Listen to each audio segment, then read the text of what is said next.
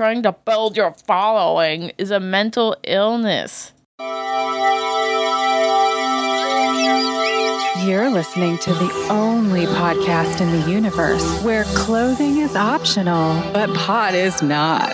Broadcasting from FEMA Region 7, it's Bowl After Bowl with your hosts, Lorian and Spencer. Dance and move your legs around. What? What? What? It is on, folks. It is on. It is on.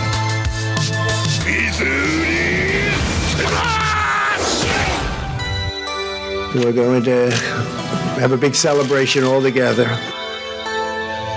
I want my weed. Well, if you want to be like me, a loser, go ahead and smoke. You make weed look so uncool. Oh my god, yes. She is stoned. Puff, puff, pass. Puff, puff, pass. Lots of weed. Yes, sir, that is a lot of marijuana. Probably a lot of edibles. I, I like the pot much better. That sounds really good. Sounds really good to me. Coming to you on yet another stupendous Tuesday night. Hope you're feeling all right. It is May 16th this time in the year 2023, and you're listening to episode 245. I'm Sir Spencer Wolf of Kansas City. I'm Dame DeLorean. And you're a bowler in the bowl. Thanks for being here, bowlers. Thanks for hanging out. On the bowl after bowl lanes. That's right. And you know we're keeping it lit. This is a new live son of a bitch. Which uh, you have access to in Fountain now. Wow. Early access if you are a beta tester over there in Fountain. Uh, the nagging worked. iOS test flight. Currently testing. Uh, Android 2, by the way. If you uh, want to test the latest Fountain build in Android, you're going to have to get it via an APK link, which I have pasted in the bowl chat. And which I uh, I will make sure goes into the show notes. Also, yes, we will include it in the show notes if you want to help test this brand new live shit out in Fountain. We're live in Fountain. That's been, awesome. Been waiting, waiting, and anticipating this move for the longest. Uh, they hope to release it sometime officially this week into the uh, respective app stores uh, in time for Bitcoin Miami this weekend. Oh, perfect timing. So that'll be fun. That'll be fun. That's great. Just helping uh, Nick to set up a uh, IceCast stream and all that stuff for Fountain that they can use to live stream their events while they're down there. Oh, nice. So talk a little bit more about that in the segment later on. I had a we, uh, wonderful Mother's Day. Yeah. Thanks for all the well wishes, bowlers. It was a great day. I was OTG up at Pop's place because we are preparing to have a super lit bonfire this weekend with tons of people out there. It's going to be a crazy good time. Oh yeah. And so we had to get the some of the land ready for that. And that was fun. And then I got a steak for Mother's Day. Got a steak. Which is what meal would be better than a steak that I didn't prepare myself? You gotta You love it, right? They just bring it out to you. It's already ready to eat. Oh, it was delicious. So good. And I also got to go bowling for Mother's Day. Yeah. So it was a great Mother's Day. It's a hell of a weekend. Yeah. Hell of a weekend. Uh, yeah. What else happened this past week? Um, we were getting stuff ready for the bonfire. We got the big, the biggest parts of the trees that had like snapped and fallen into the pond. We got those pulled out Yeah, it was an adventure. with the help of the old uh, Mighty Max, Mighty Maxine, A wonderful farm truck. pulling uh, pulling trees out of the drink there and stacking them on the bonfire pile. Man, that thing is getting pretty huge. It's gonna be a hell of a flame. Yeah, especially when paired with the uh, blower, the leaf blower. Oh yeah, get you a good blower going on the uh, bonfire. Woof, the flames will climb. Uh, also got some of the basement set up. Pop's been talking for ages about getting that Lego table. Yes, I finally saw the Lego table in completion, Yep. not in a family video of you playing with it when you were a kid. right. then I got to watch our kids play with it. They That's are pretty very cool. very excited to see all my Lego sets. Mainly just the minifigures because I got hundreds of minifigures. So they like to see all those guys. John loves hats, Right. and a lot of the minifigures have hats. And in fact, you had a whole box of accessories for the minifigures, many of which were hats. Yep. So he had a great time just swapping hats around on these figures while the girls were acting out scenes and creating stories with them. Yeah, it was a great time. It's cool to see all that stuff. I had forgotten some of the Lego sets I had. Yeah, you had these like Technic things. Mhm. You had to build like robots and stuff. I got a Mindstorms robot. Uh, all I saw down there was like the main computer unit, so I need to make sure that all the different parts are there Mm, or f- track down where the hell those went. But yeah. that thing was cool. That thing was very cool. I only got the version that uh, is like self-contained. There was a different Mindstorm set that you could like program different shit via a, a PC application. But we always had Macs growing up, so Mm. I couldn't use that version. I just had to use like the uh, the regular ones. Yeah, I'd never seen them before in my life. I had Duplo as a kid. Nice. I didn't really have any Lego sets. Duplo. Mm-mm. Grow up. I know, right? they gave me the big blocks. Oh. Uh, great intro, by the way. Little make heroism tunes. Yes. Make- Under the project name False Finish. All right, false finish. Uh, Home Sweet Home, I believe, is the album. Yeah. You can look that up on uh, Music Side Project or any of the podcasting 2.0 apps. Yeah, we put a little split in there for you, make heroism, in the show, just for uh, use of the music. And, it's awesome that we uh, can do that. Value for value music. Value for Value Music. You can boost his album. We're gonna link it in the show notes as well. Great jams, man. Yeah. It was a fun weekend Those were nice. We were just playing those in the background all weekend. Very sweet. Very killer. Uh, other than that, I mean, uh, not a lot going on. Switching to evenings again.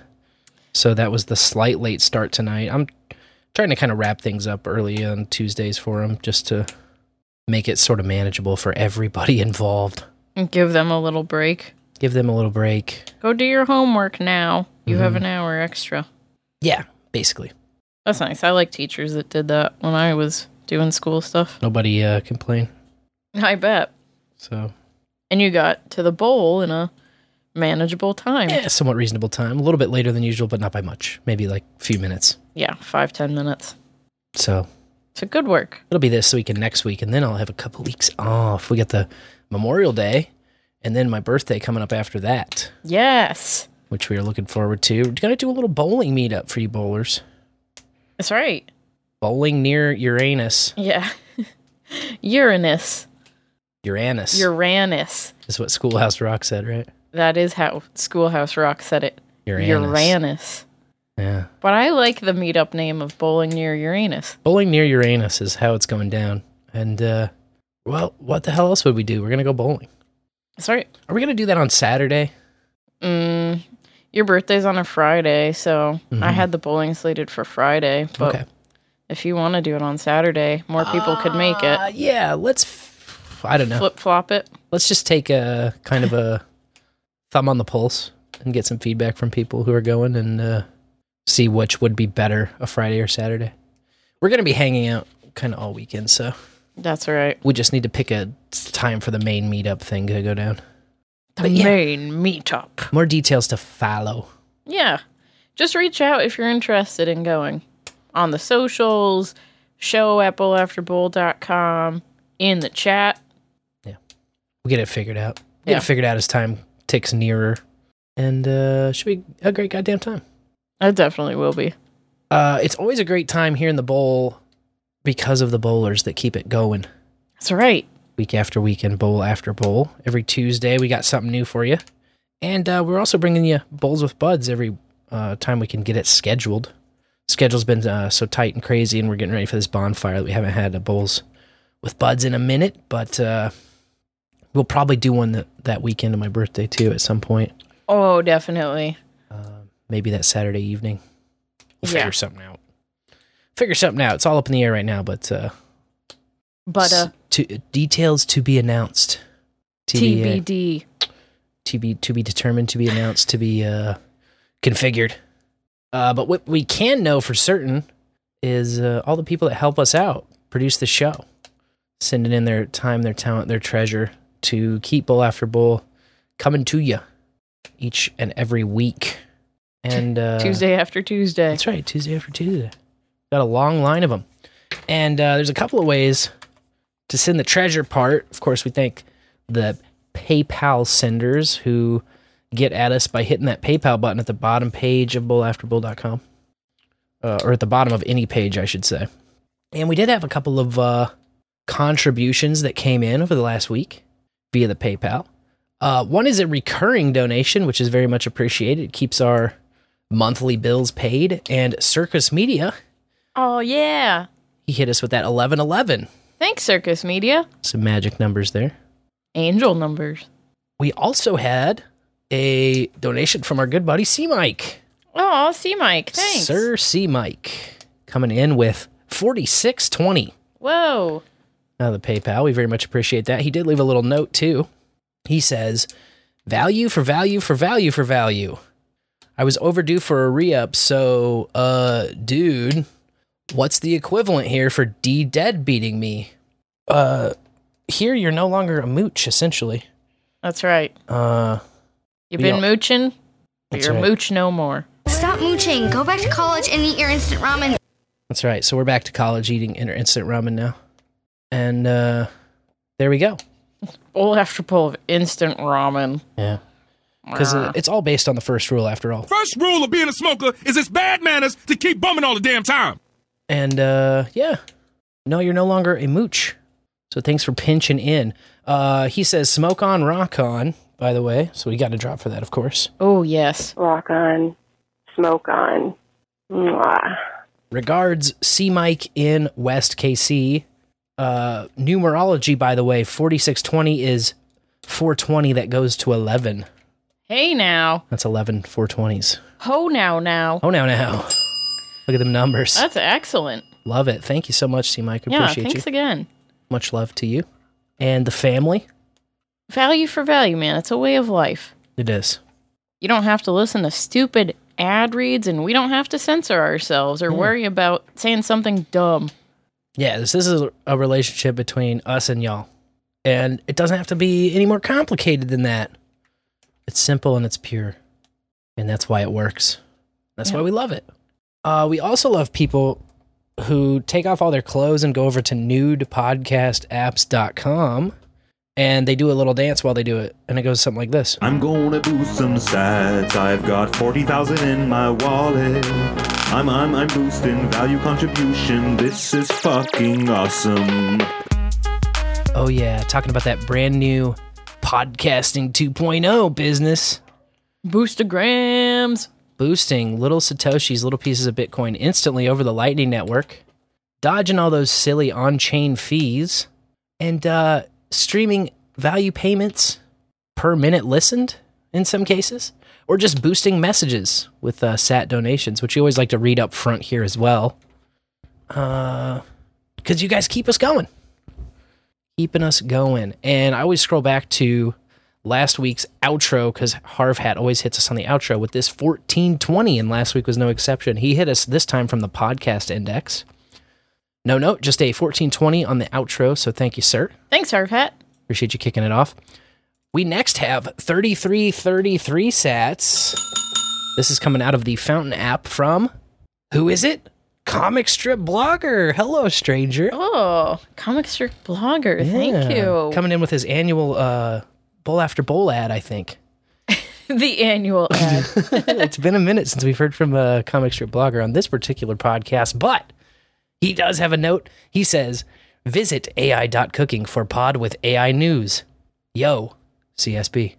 Yo, there's a link in the show notes too. You just have to click CSB. That's right. Click on CSB's name in the show notes, and you will go to ai.cooking for your pod with AI news. I think it's a podcast, but it just says pod here. Mm. Bean pod. Pretty sure that uh, it's the lover, lovely Gregory William Forsyth Foreman who narrates that lovely podcast. Yes, the cock. The cock, indeed. The cock, who we have talked to. Yeah, we done on a bowls with buds. Bowls with buds. Maybe we should get him for another one. See what he's been up to. Yeah, that's long overdue. I need to schedule some peoples here. I've just been kind of a little bit running around. Yeah, you know how I get. Cycles, man. Comes in cycles, comes in waves. Uh speaking of waves, this next booster's making waves with a 1337 leet boost Ooh. out of Podverse. This is from Memes 1337. Aw, thanks, memes. and he boosted the Effortless and Mr. Man podcast. He says, V for V Sats, passing the bowl with Sats earned shit posting and memeing. Keep up the great work. And then he has a link to his uh, No Agenda site or No Agenda uh, Social. social account. Yes, Yeah. yes. Yes, I I think he's uh, a one digit down on the socials. He is. Memes thirteen thirty six because we talked about that on that bowls with buds. Yes. Effortless brought him up as uh, kind of taking the torch for the shit posting meme uh, lord. He does numbers. He does. He puts up numbers at memes underscore 1336 if you're interested in following him around. Uh, next up, 15,000 sats coming in from Make Heroism. All Thank you, sir. thank you. Appreciate you. Out of Fountain. Uh, he will get a split for this episode for that intro music. That's right. So thank you. Forever and always. That's right. And uh, we want to try and do that more often. Do a little uh, music, music side project type, uh, uh, decentralized music artists on the intro. If we can add splits to them, that's kind of cool shit that I like. Uh, other cool shit that I like 4269 sats coming in from Harv Hat out of CurioCaster. He must have seen that live tag light up because that's usually when he hits us there Nice. and the show goes live and we send that pod ping out and we tell the universe hey we're here we're live we're on the air come on in and boost that live item uh one oh excuse me 11821 sats that's the extended missouri boost by the way Yeah.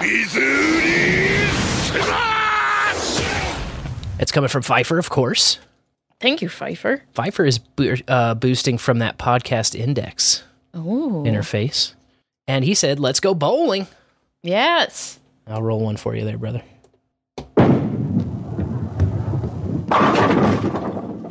Appreciate you. Uh, fountain boost up next from Sir Oma.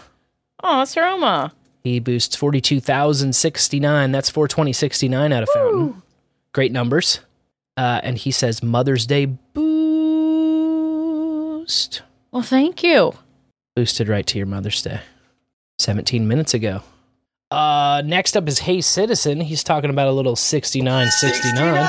69, dudes! Oh, now, now. Thank you. He's coming out of Podverse and he says, "No dynamic ass insertion here." no, we will we will not dynamically insert ass. And if you happen to hear any ass dynamically inserted into this show, uh, then you need to be using a different podcast app because they're putting that shit in there without our knowledge or permission, baby. Exactly. And that's just not how we do shit. Oh, We're value for value around here, man. Only value all the time. That's right. We might talk about some stuff we use every once in a while, but uh, we don't have any relationships with any of those companies or people or products. Mostly we just shill our friends when they make music albums and release them value for value. We're shilling value for value shit here. Okay? Yeah. That's the circle We're of not value. uh, we're not signing you up for word space no. with discount code butthole or whatever. That's that other show.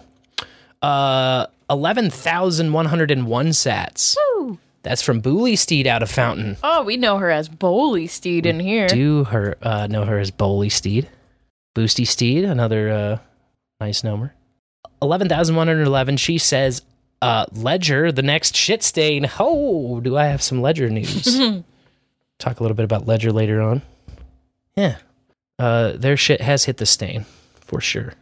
Uh, next up, and last but certainly not least, and only last for now, seven seven seven seven sats at jackpot sats uh, coming in from the one and only Mary Kate Ultra. Aw, thanks, Mary Kate Ultra. She's smashing us in that fountain app. And she says, good boosting in the evening. Oh, good boosting uh, to you as well, ma'am. Appreciate you. Appreciate having you on board. Uh, that Mary Kate Ultra and uh, Make Heroism Bowls with Buds continues to get go do the rounds. It was a great one. That was Epic. a fun one. 420, episode 240. Magic all around. Get some messages uh, from people who like that one. Uh, I love anytime we have a couple on. Yeah. We do that every once in a while. Uh, Mousy Bear and Tunto is the w- most recent one before that. Of course, we've had Phone Boy and Phoenix. We've had uh, several. It's always a fun energy. I think it balances really well. You know, you and me, and another couple Exactly. just chilling behind the bowl curtain, talking, uh, talking the norms, talking the the, you know, what's been going on, real life stuff. That's what we like to do.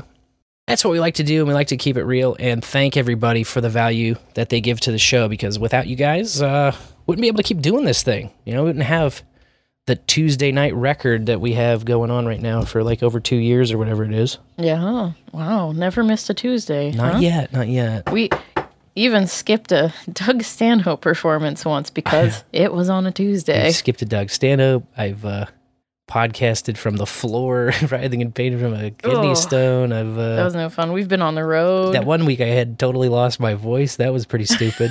People didn't know who my co-host was. yeah. Like, who is this mechanic she's hanging out with? The bowl must go on, man. The bowl must go on, and it's thanks to you bowlers uh, for making it happen. So we That's like to right. thank you up front each and every show. And uh, we always remind you too that it's not just the sats and the dollars that keep it going and that uh, return value. No, no, no, no. There's a bunch of different ways. You can make art. You can make jingles. You can hang out in the chat room and contribute value live or all throughout the week. You can simply pass the bowl to someone you know will like it. Or you can leave us a voicemail because we love hearing from you. And every week we have a topic that you can answer if you want. This week's topic is the first time I ever felt like an adult. So if you want to tell us about that, all you have to do is pick up your phone and Call 816 607 3663 and they'll play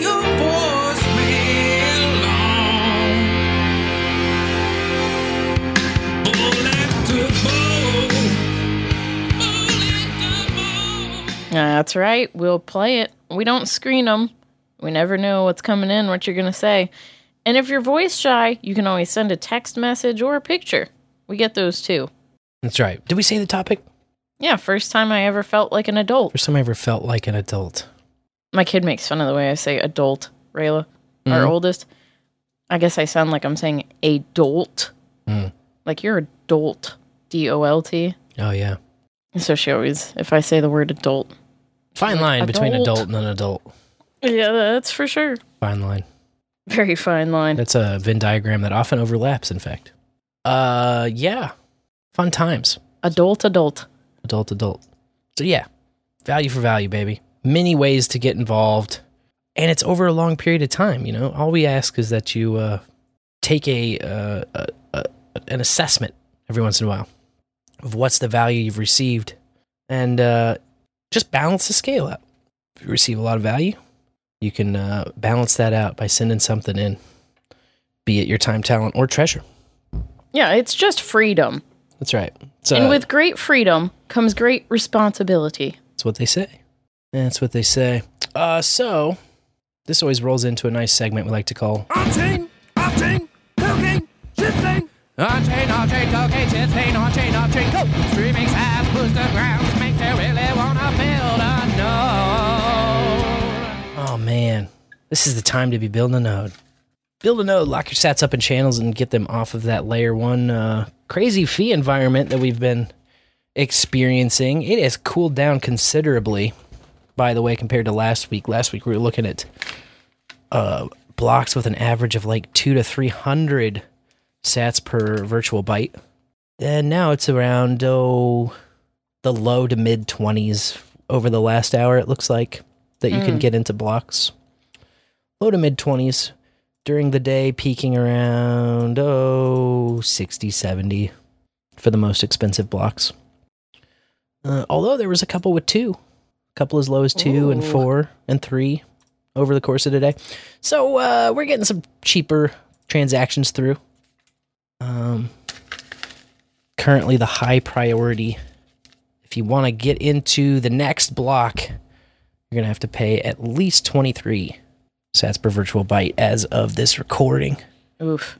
So uh, still a little warm, but uh, not as crazy as it was. So um, lots of different speculation as to why that is. There's certainly uh, a number of factors, but uh, the ordinals and inscriptions seem to have had another big uh, pickup in popularity, and then um, just don't have that. They don't seem to have the staying power. It is no longer the 2019 NFT super craze. I'm shocked. Yeah. Shocked that we aren't all in a craze for these things. It is shocking. It is shocking. um, Fountain. Uh, I want to congratulate Fountain for getting live pulled into their system. I know it's been a long time coming. We've been anticipating this for a while, but uh, it is now in uh, version 0.7.0, uh, build 750 to be specific. And you should be able to, if you are a beta tester on the iOS system through Test Flight, you should have access to that latest build and the live features. And if you're on Android, they are still waiting for approval from the Android beta system. So if you're a beta guy on Android, there is an APK link that you'll have to download. I mentioned that at the beginning of the show and I posted it in the chat, but we'll have it in the show notes as well if you would like to download the latest Fountain build and test some of the new features out, including the live item tag and live boosting. Uh, I also worked with Nick over there at Fountain to help them get a AzuraCast server set up, Nice. uh, which is how we stream. That's how many of the No Agenda shows stream live. And uh, he said they were setting up a um, a live stream for this weekend at Miami, the Bitcoin, uh, the big Bitcoin conference in Miami, kind of the biggest annual one there. So appreciate that, Nick. And uh, he said that they were giving us a uh, featured search spot for the couple weeks Oh, very nice. as for like your a, help. as a thank you for helping them set the stream up. Yeah, so Oh, that's value for value. value for value right there. So uh, you should be able to find us over there in the featured spot in Fountain. That's fun. I saw MMO over there too, and a few other of our buddies. I think uh, Mere Mortals was in there. So always got some good stuff in the featured section over there on Fountain. And if you found us uh, in the featured section there, well, welcome. Yes, welcome to the bowl. Hope you stick around. Uh, what else do we got going on in the wild world of Bert Kern? Well, bowling with Bitcoiners was a blast. Yes, KC Bitcoiners did their first bowling night, and that was a lot of fun. We did like an hour of bowling and uh, had like a friendly competition stuff, um, which I win. Yes. I can't remember what did I end up rolling like 219, 216, something like that. Yeah, just over 200. Just a little over 200. So I rolled won me some sets. 127. Chris had a cool uh, split thing set up where it was like uh, people could boost that prize money tag, and uh, then it would like go big split to the winner, and some split to second place, and some split to KC Bitcoiners or something like that. So he's been playing with uh, split payments as well. Yeah, that was pretty neat. Yeah, it's a fun little idea. We're always looking into different weird creative use cases uh, for programmatic money, man. That's what it's all about. Uh, what else is it all about? Well, everybody's talking about this ledger thing. Bully Steed boosted a boosty bowly steed about it earlier, as you heard us read off. Ledger uh, has been clowned upon all day today in Nostr and Twitter and, and elsewhere. Uh, because essentially what happened is they launched a distributed KYC based cloud seed recovery service and then quickly deleted it. Mm. Uh, the service is supposed to cost 10 bucks a month and basically Ledger Recover service takes a wallet recovery seed phrase, splits it into three encrypted shards and distributes them to three other custodians and then uh, through some kind of magical wand they can wave they can put those three shards back together into your private key and restore your wallet if you ever lose your ledger or lose some kind of access to it, which uh, caused a lot of panic, confusion, and outrage because uh, you know if they have your if they have your seed phrase, even if it's split up into different parts, if they have a way to grab it and put it together for you, Yeah. then that's kind of a custodial move in that point. Like if they can help you restore it, then they can restore it, right? Yeah. They can access it whenever, huh? So you also to use the service need to provide some kind of identification, Ooh. which most Bitcoiners just aren't a huge fan of in general. So it's a different firmware update, and that's another thing about uh, both Ledger and Trezor that are a little bit annoying is the constant firmware updates and, and relying on these updates to uh, secure your piece of hardware. So I don't know. I'm I'm going to stick with my Coldcard. I think. Yep. Sounds good. I think I'm going to stick with my code card. Um, all kinds of fun articles pouring out about that. Yeah, I bet. It's triggering. Yes. Yep. Uh, of course, the the reasoning behind it is we need to make it easier and more user friendly, and uh, you know, we've said this time and time again, and that's kind of why we advocate for building your own node and um, just using your own hardware in general. Is that uh, easy? Usually means that somebody else has to uh, secure your nuts, and you have to trust them not to fuck you. And the beauty about Bitcoin is that you don't have to trust anybody on planet Earth if you That's do right. not wish to. And I don't wish to. I don't want to have to trust. I mean, it just makes things awkward because just the best case scenario is that you trust somebody and they don't fuck you. And that's just kind of like a sh- shoulder shrug, you know? Yeah. The worst case scenario is pretty bad. Yep. You lose it all. uh, for companies who have already experienced data breaches in the past, it just kind of makes you that much more gun shy, I think, to uh, give them the keys to your cheese. And that is sort of the point of having a hardware wallet in the in the first place, right? Is to have a long term cold storage place that is internet gapped that uh, means you have a signing device with a key that nobody else has access to but you, and you have it physically locked away on some kind of device. And then uh, any compromise to that setup makes the whole idea of a the whole concept of a hardware wallet or a hardware signing device kind of moot. So that's been fun. It's been fun to watch. Everybody pile on Ledger. R.I.P. Ledger. Will they F in the ever chat. will they ever recover? Uh I'm sure they'll do just fine. There is uh speaking of the rising popularity of Ledger and other hardware wallets, uh, Bitcoin ship ownership, Bitcoin ship ownership, Bitcoin ownership in general is rising uh, as more people hedge currency devaluation and failing banks. Uh, no bullshit. Bitcoin had a really nice write up of the rise in crypto ownership, citing uh, some GWI research that was published by Reuters at the beginning of the month, showing huge increases in places like Turkey, Argentina, the Philippines, Thailand, Brazil.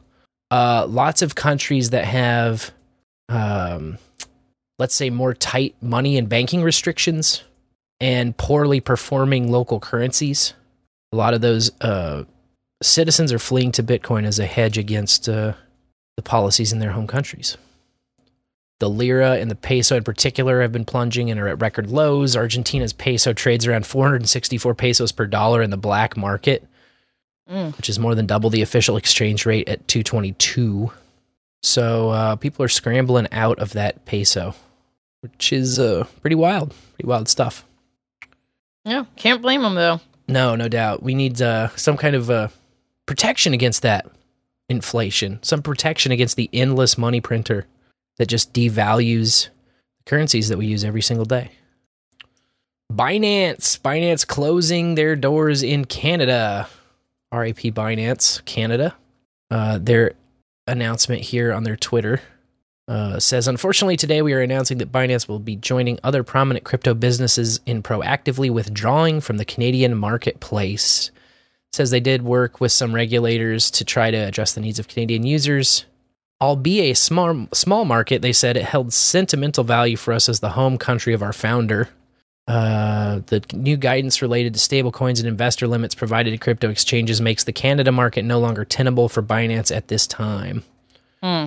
They said they tried to put it off as long as possible, but uh, there's no no other reasonable solutions other than to just leave Canada.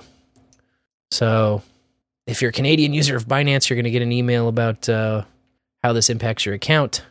Hopefully, they say they'll be back with saner laws or saner regulations. Who knows? But if you're a Canadian, just uh, go over to Bull Bitcoin, man. They're a great Canadian exchange. They don't custody your stuff; they make you custody it yourself. Uh, they just introduced some, I think, Lightning sales into their uh, into their mix. I want to say we talked about that last week. Yeah, we did last bowl. So yeah, Bull Bitcoin. Bull Bitcoin. If you're a Canadian, you shouldn't be using this Binance stuff, no matter where you're from. Anyway, True. it's just a shitcoin casino. Just a shitcoin casino. Uh, EU also proposing some new rules on sharing crypto tax data. Gross. Mm. Also unanimously supported by the EU members because, of course, it is. This uh, article here out of CoinDesk says officials are optimistic finance ministers will formally agree on laws allowing the sharing of information on crypto and NFT holdings between tax authorities next week. So they'll be looking deep inside your butthole at all your private secrets. Uh, the new EU rules allow taxing authorities to share data on people's crypto holdings. And of course, all of the bloc's member states unanimously support this intrusion, which means that formal agreement is pretty likely next week, according to senior officials. Nameless senior officials. Love that. You gotta love it. EU ambassadors have unanimously supported DAC 8, the Eighth Amendment to the Directive on Administrative Cooperation, uh, which widens an existing law that intends to prevent taxpayers from stashing taxable assets in hidden overseas bank accounts. Uh, and now hidden over proxies, crypto accounts, presumably. Crypto. So another uh, another reason to love the EU.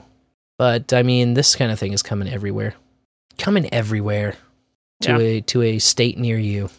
Well, good luck with that. Shutting it all down, you know? hmm This is the end. Bitcoin is dead. yeah, nothing you can do. You might as well snitch on yourself. Uh, a couple of more. One, uh, some some good news. The amount of Bitcoin on exchanges just hit the lowest ratio since December of 2017. That's a five and a half year low, and it's a good sign of increased interest in self custody for traders. And ultimately, it means less uh, Bitcoin is out there at risk to be sold back to exchange wallets, less potential for rugging out there in the market. Nice. So, less than 6% of all Bitcoin is now held on exchanges. Most of it is self custodied. Wow. An That's over- awesome. An overwhelming majority. I guess we uh, made them really want to build a node. Yeah. Or at least get a uh, a little uh, what do you call it? Self custody wallet Yeah. of some type. Some type. And my last story here, interesting news out of Zebedee. Anybody uses Zebedee, it's a uh, Bitcoin Lightning app that is designed for uh, game rewards, but it's um, also provides the backend for the Fountain wallets, among other things.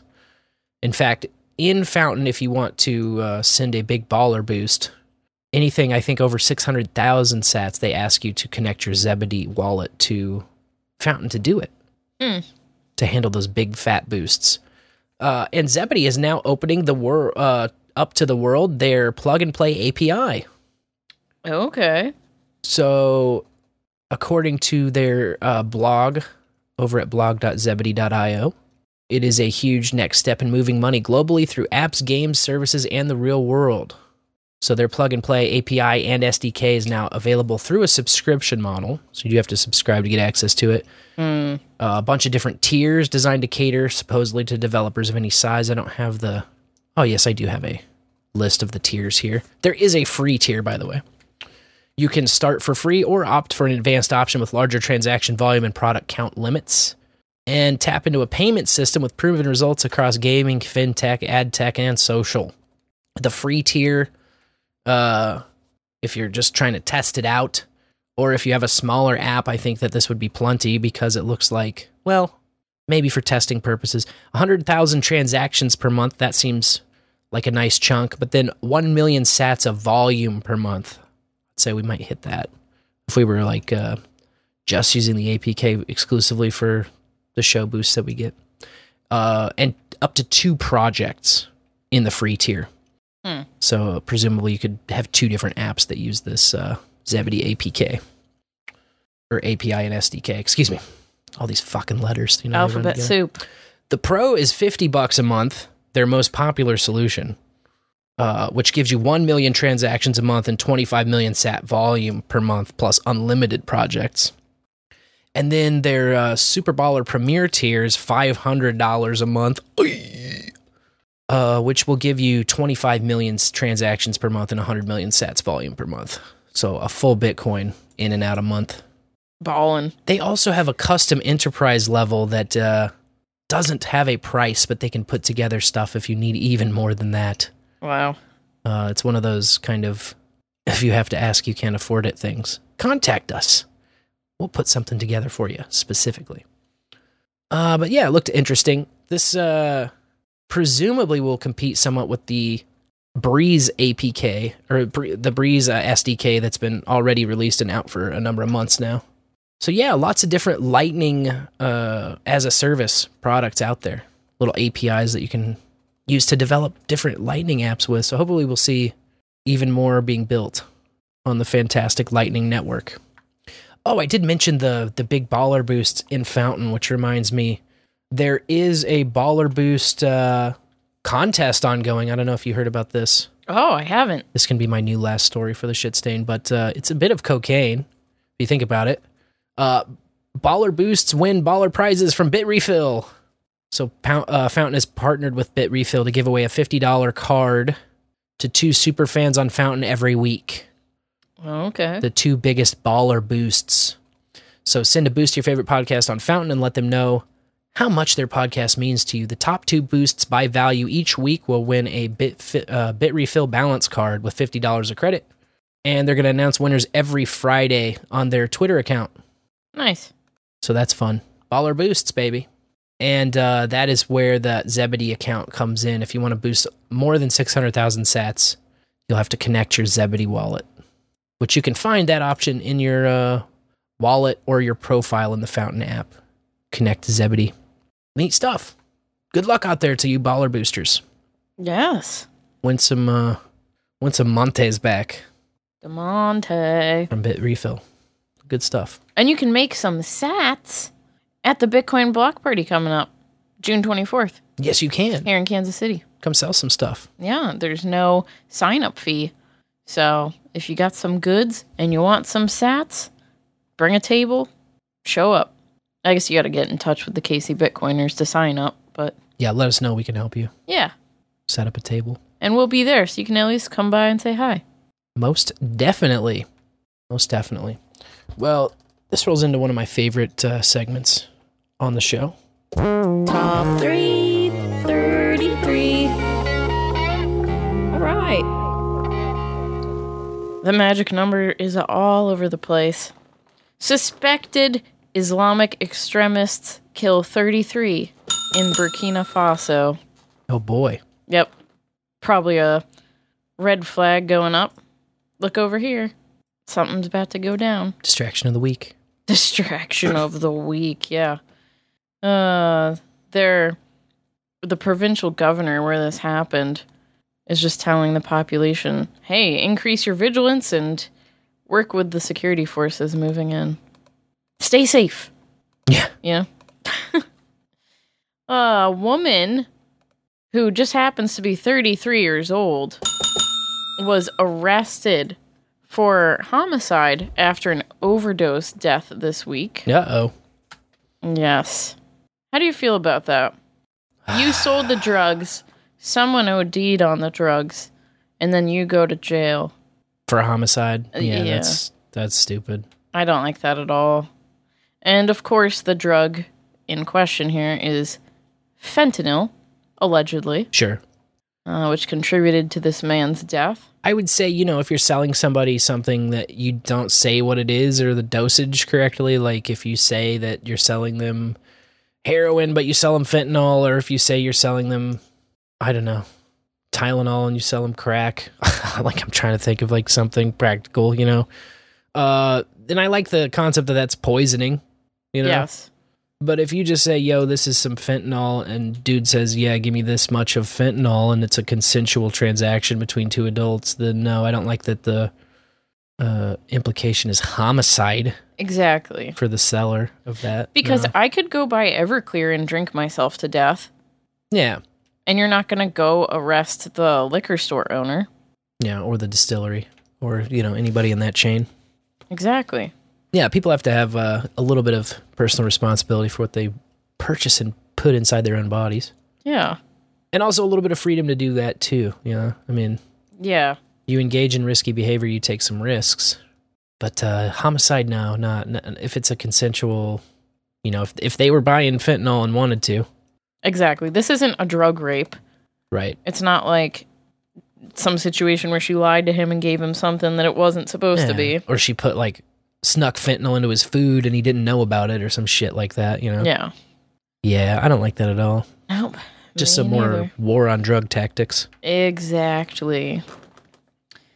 Patients over in England are left waiting more than 33 hours on average for a bed at the King Edward VII Memorial Hospital. Hmm, that seems like a long time. yeah. England and their 33 hours for a bed is a story that comes up quite a bit. Every three months, I I would say. the first time it was about some kid's nan.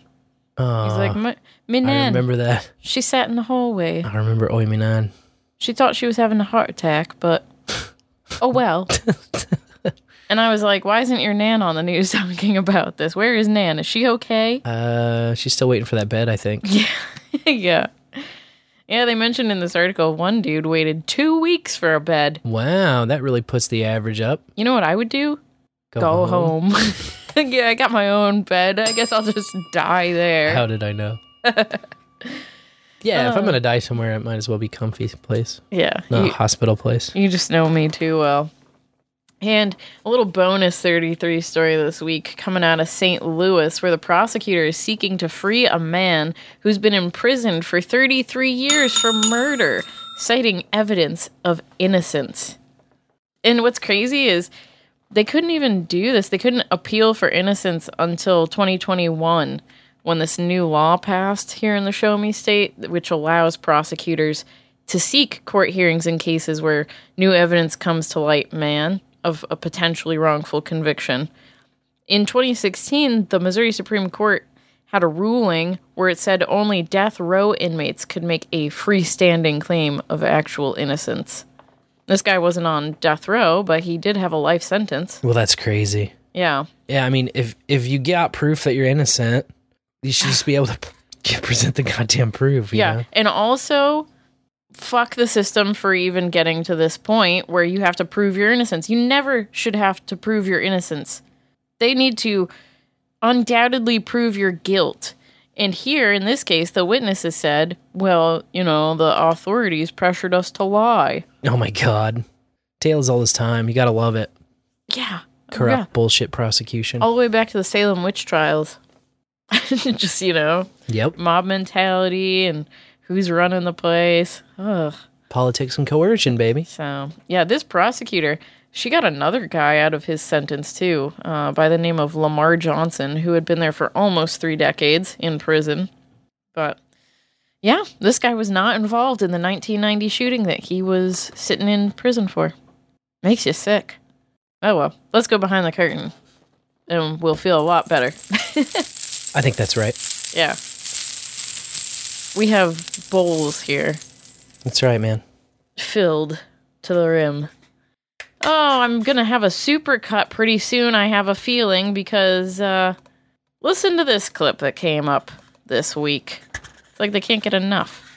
In some cases, owners may accidentally leave their edibles lying around in the house. I know that sometimes when you're partaking, it can be easy to slip your mind, but just try to always put it away. A more common scenario pets, specifically dogs, finding and eating marijuana products while on a walk, from leftover edibles and packaging to dried out marijuana blunts. Especially this time of year, people are taking their dogs out to parks, and uh, that's actually where I'm seeing the biggest increase. But even the leaves, the buds, the dried out parts of it can be toxic as well. Dr. Beecham says if you notice your pet is eating a cannabis product, try to get it out of their mouth right away and always call poison control or your local vet if you have any concerns. While most pets can recover quickly from marijuana exposure, owners are urged to keep pot products away from their furry friends. They've expanded it from dogs to pets, all pets. Because we need all the pet mom and dads. Some fucking gerbils are getting into the gummies again. Yeah, well, if they get out of their cage and you don't put your shit away. But I especially liked that they're saying, like, more and more, it's these animals going for walks. They're finding weed in the park. Show me where the weed is in the park because I will pick it up and save Fido from finding it himself. Yeah, I'll grab My some weed. My goodness. You're just taking a bite of an edible, dropping it on the ground? I don't think so. This seems a little bit weird. I've seen legal market prices. There's so many of these stories. Uh, it just seems like all the time we're being bombarded with the kids, the pets, that uh, they're they're eating it. Think of the innocence. It's laying it's- around and they're eating it.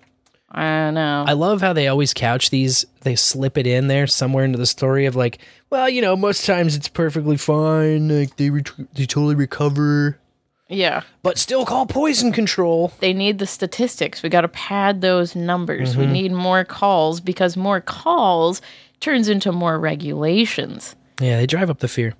Drive up the fear.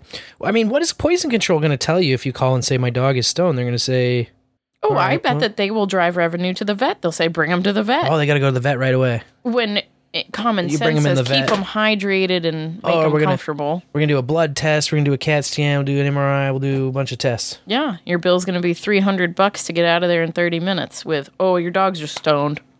Yeah. Typically, weed will wear off. It'll be all right. yeah, it just seems like forever. And yeah, um, uh, don't don't let your dog eat your stash, man. That's expensive. Yeah, and also don't just ditch your stash on the park ground or on the sidewalk, man. I Yeah. mean, come on. That's retarded and littering.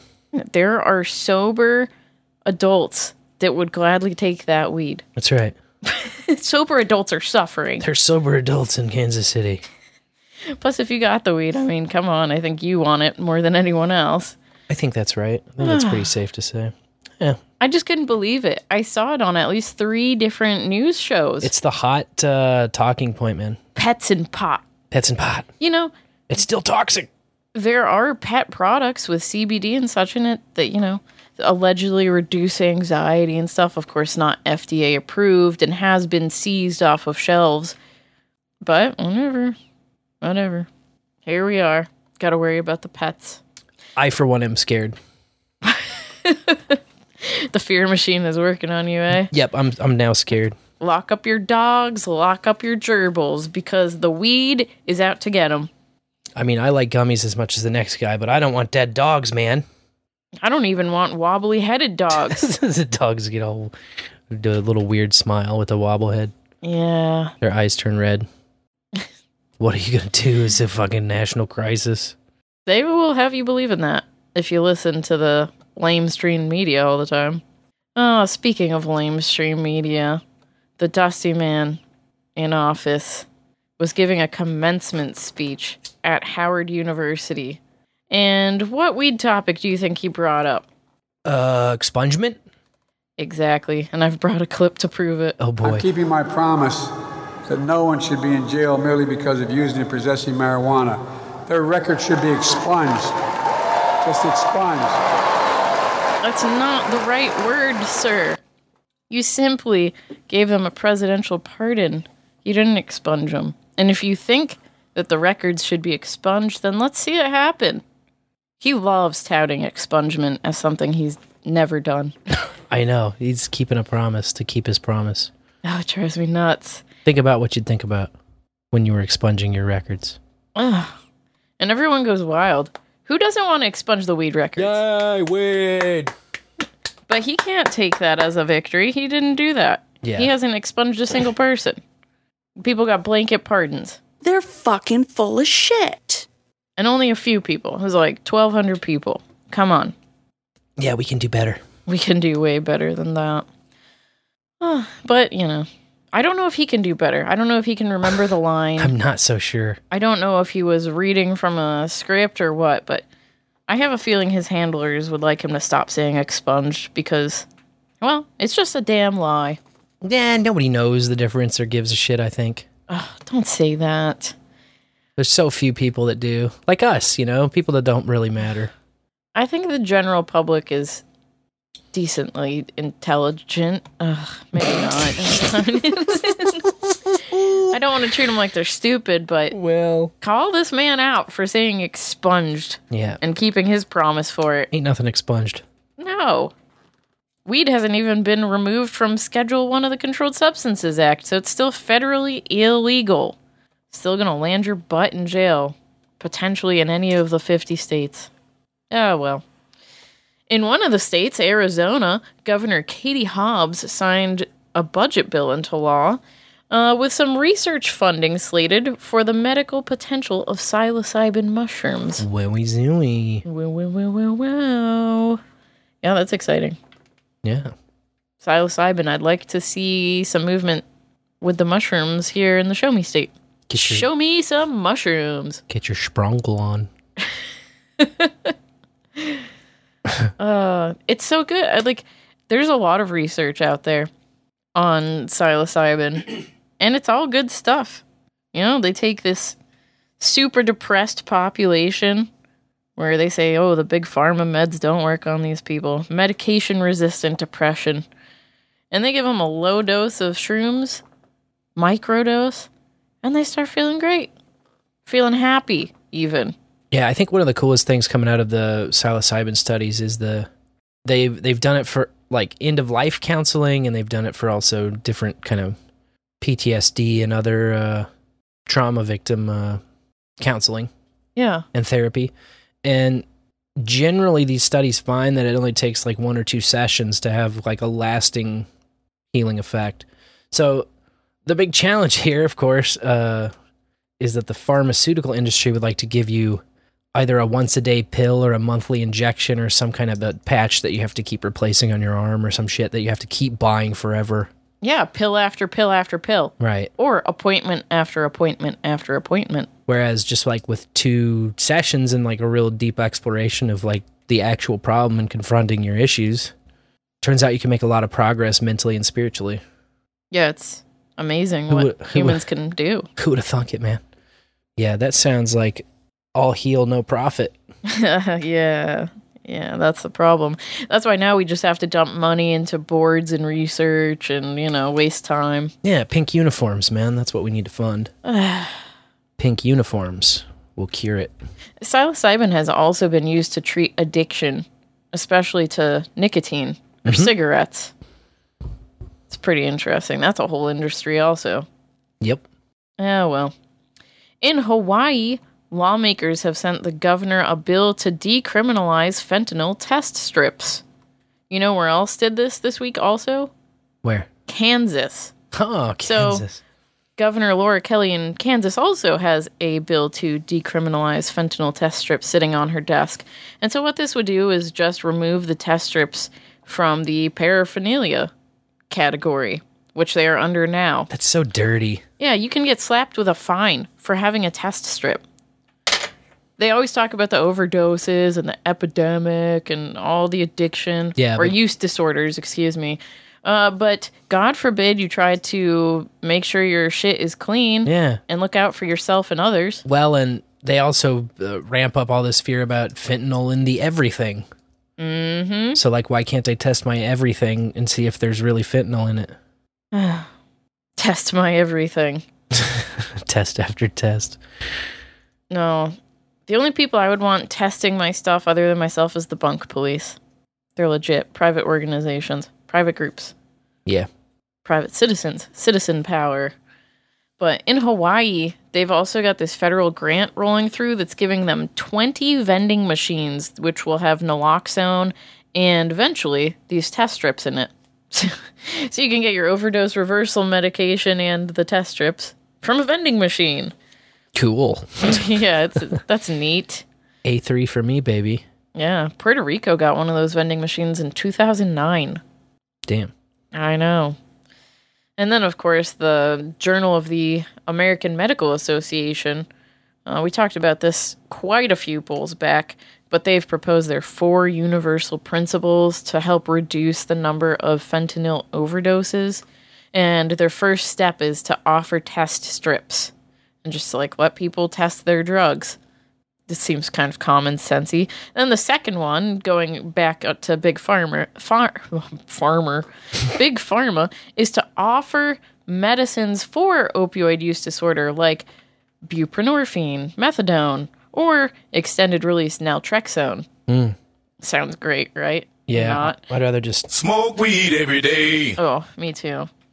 Step three is to provide naloxone and training for how to use it and reverse overdose deaths. Mhm. That's fine. It's like an EpiPen, right? Like you should know how to use it. yeah, you just jam it. I don't know that I would say everyone should be carrying it around. Like I don't carry an EpiPen, Right. but they should be around for sure. Yeah, like you should be able to run to one. Yeah, like a public establishment maybe should have them in the medicine cabinet. Sure.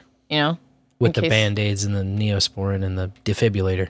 Exactly. The defibrillator is back there for sure. And then the fourth JAMA principle here to reduce all these opioid deaths is to tell users not to do their drugs by themselves. Start with just a little bit so that you can assess the potency of it. And don't mix your opioids with sedatives like alcohol or benzodiazepine. Mm-hmm. You know, dr- I think that the That's mixing of substances is what usually gets people in trouble, Yeah.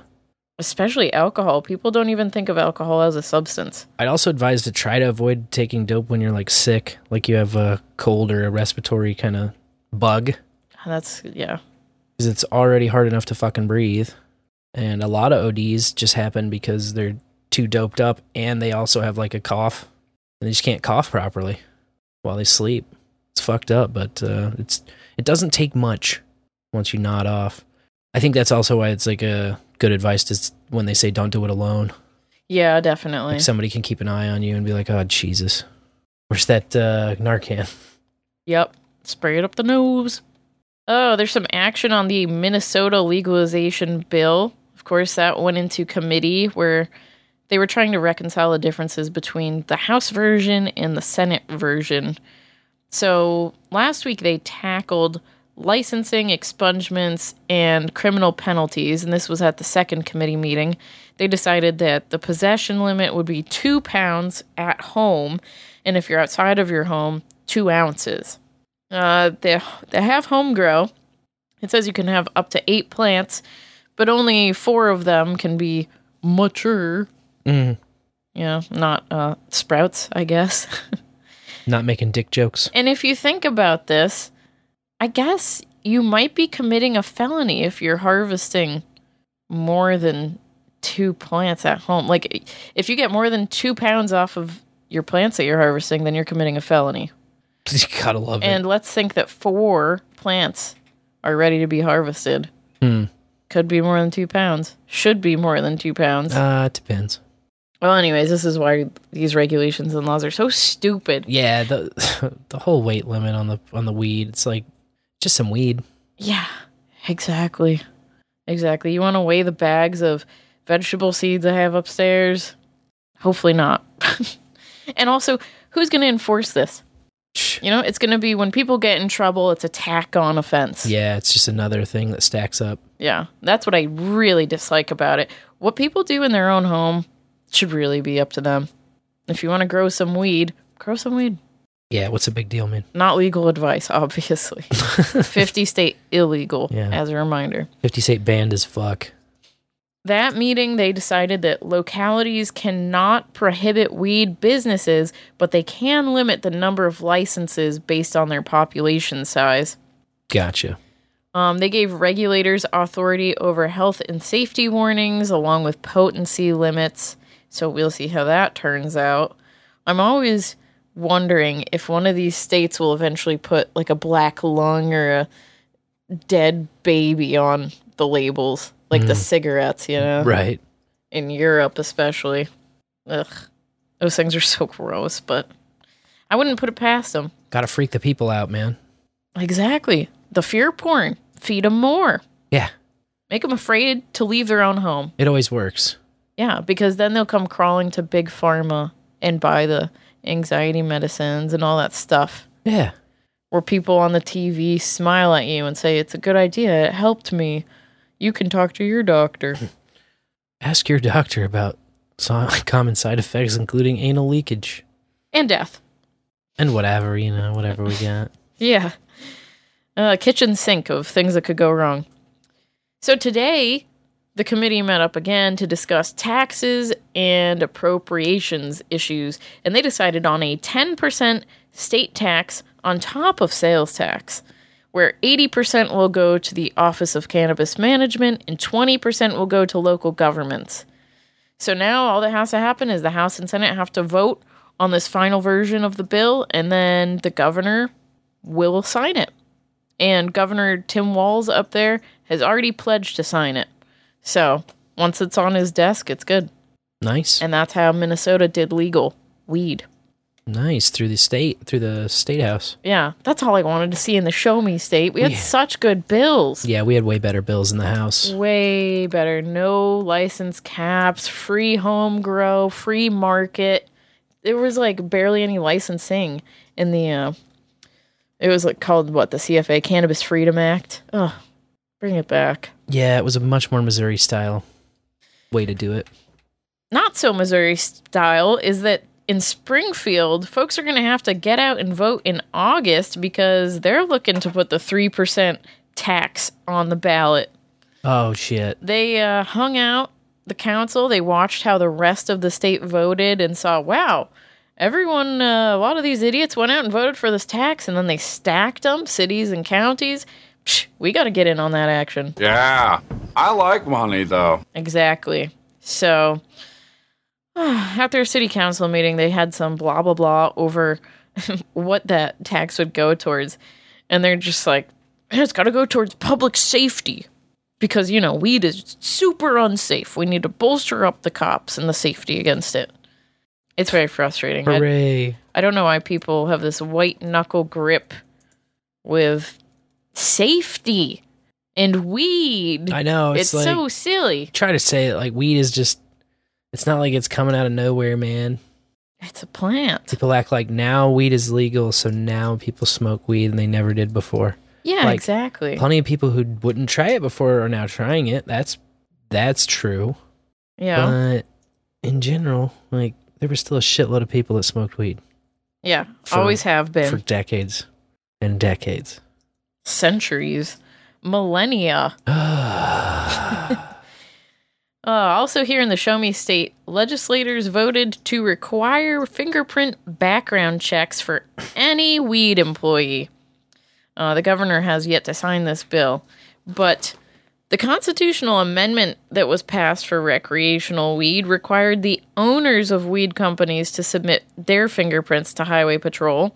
And back in 2018, when Missouri passed medical weed, uh, it required fingerprints for everyone. But when recreational went into effect, it reverted back. You know, they just applied it over and said, oh, okay, so only the owners have to have their fingerprints on files. Now it doesn't matter if you're a volunteer, a contractor, or a bud tender that's full time. You got to send those fingerprints in. And that's going to back things up, I would guess. I saw it can take up to 14 days for these fingerprints to go wherever they need to go and get approved. You know, oh, yeah, you're not, you don't have felonies that won't let you work in the weed industry. Which also, what is that about? I'm I'm not sure. I would think, uh, I know there's this sentiment from the 2013 Cole memo that the feds are like, all right, states, you can have your legal weed, you can have your markets, but we don't want any previously criminal people working there. And it's like, oh, the people who have been in this game the whole time and know a lot more about weed than you or the normie shoppers coming out just because it's legal? Yeah, especially it's It's especially offensive if it's a weed offense. Maybe Yes. you can make an argument for some kind of person with like a violent past. But when it comes to just weed specifically, you know, like I don't know. how is that different from selling me a Wendy's meal, you know? Yeah, exactly. Like do you really need to not be a felon And you know, to sell me some weed? The constitutional amendment that was passed for recreational does say that anyone with a disqualifying felony can't work in the industry, but it doesn't specify what a disqualifying felony is, which really bothers me. Hmm. And what other industry has like, oh, there's certain people that just can't work here. I've always seen on job applications, Oh. if you have a felony, you can you have to talk about it. You have to tell them what it is, Mhm. And then maybe it's up to their discretion. Well, I mean, real estate is sort of similar in that, you know, some licensing boards will require fingerprints and some licensing boards will not approve your license if you're, you know, you have certain con- uh, convictions, which makes sense in real estate because, like, uh, you know, what if your record includes maybe like bribery or fraud or, you know, Well, sure, like embezzlement and stuff like that. you know, contract fraud, wire fraud, you know, different shit that uh, you could take advantage of people in the real estate industry doing. You wouldn't want some of those being real estate agents, and that makes sense to me, right? yeah, But what in the weed world, like, I don't know, it makes sense to me. just doesn't translate. But as a human, I also want to think just because someone has a felony in their past doesn't mean that they're the same person. Sure, I think everybody should get A another second chance. chance to, yeah, Yeah, you know. But whatever. certain, yeah. We don't even know what this means. Disqualifying felonies. There's there's no one size fits all solution to this. Is what makes it kind of difficult, you know. yeah. But what I do know is that the weed industry is recession proof and it's growing and growing. And there was an employer quoted in this article saying right now, new employees can be onboarded in 48 hours. But now that they got to do this fingerprint thing, psh, Could take up to two weeks, could take up to two weeks. maybe but hey, longer. it's going to keep some jobs in the labs at the highway patrol. I guess that's true. Maybe it'll even make new jobs if they have thousands of fingerprints coming in a day, especially in the beginning. Because think of all the people already working in the, in the industry that now have to submit fingerprints. It's crazy. Yeah. Anyway, there's another bill heading to Governor Parsons' desk here in the Show Me State. And this one is to improve access to banks for weed businesses. And I say that kind of loosely because really all it does is allows state agencies to share the company's licensing and inspection information with financial institutions and each other. So it's like they can say, "Well, they're in good standing. You can see it here and pass it along." Mm-hmm. And so then I guess a credit union or whoever's willing to work with the weed com- uh, businesses can say, "Oh, we'll work with you because you're in good standing all the time." But I can't see a big bank wanting to do that because of the 50 state illegal situation. You know, the scheduled one substance. So, oh well. We'll see how it works out. I don't know any other industry where they can't take any sort of payment for the goods, you know. Right. Oh well. And a topic that we hit on earlier came up in St. Louis this week out of Washington University. Recreational marijuana for those 21 years and older is legal in Missouri. A new problem is coming to light marijuana laced with fentanyl. Dr. Michael Wenzinger, a staff psychiatrist at Washington University and a medical doctor, doesn't want to alarm people about this, but says parents need to have it on their radar. In my clinical practice and among some of my peers, we're seeing more kids reporting they thought they were just smoking marijuana when drug screens showed fentanyl. What? And they would have Wow. toxicological or medical side effects consistent with that. Dr. Wenzinger tells me the marijuana fentanyl mixture is very recent, and it will be interesting to see what happens as the year goes on. Well, the story ain't fucking recent, is it? No, that's for sure. And there's never a body. There's never any proof. There's never any weed with fentanyl on it in any way. It's just some antic- anecdotal bullshit that uh, never has anything backing it up. Yeah, exactly. And St. Louis is a spook town. So you're just playing right into that talking point. You see politicians all the time touting fentanyl in the weed. How can we make a totally not scary plant matter. Terrifying. Oh, I know. We'll just mention fentanyl. There's fentanyl in the lettuce. And yeah. Yeah. also it's like this guy, he's a staff psychiatrist. They said medical doctor after that, but staff psychiatrist, how the hell does he know? Is this just kids coming in being like, you know, the the weed was like really strong and I felt like I was nodding off and blah blah blah. Like is it anecdotal evidence? I don't know. He mentioned toxicology, but how? How are you going to figure that out? And why would anyone spike weed with an opioid? There's no motive there. No, especially when we're talking about teens, where they have to buy from the traditional market because they can't walk into a weed store, a legal Mhm. one. Yeah, I would say the only two motives I could think of to like sneak fentanyl into somebody's shit would be to kill them or to uh I don't know if you're a spook and you need to make headlines like this, you know? Exactly. And there's no proof to back it up.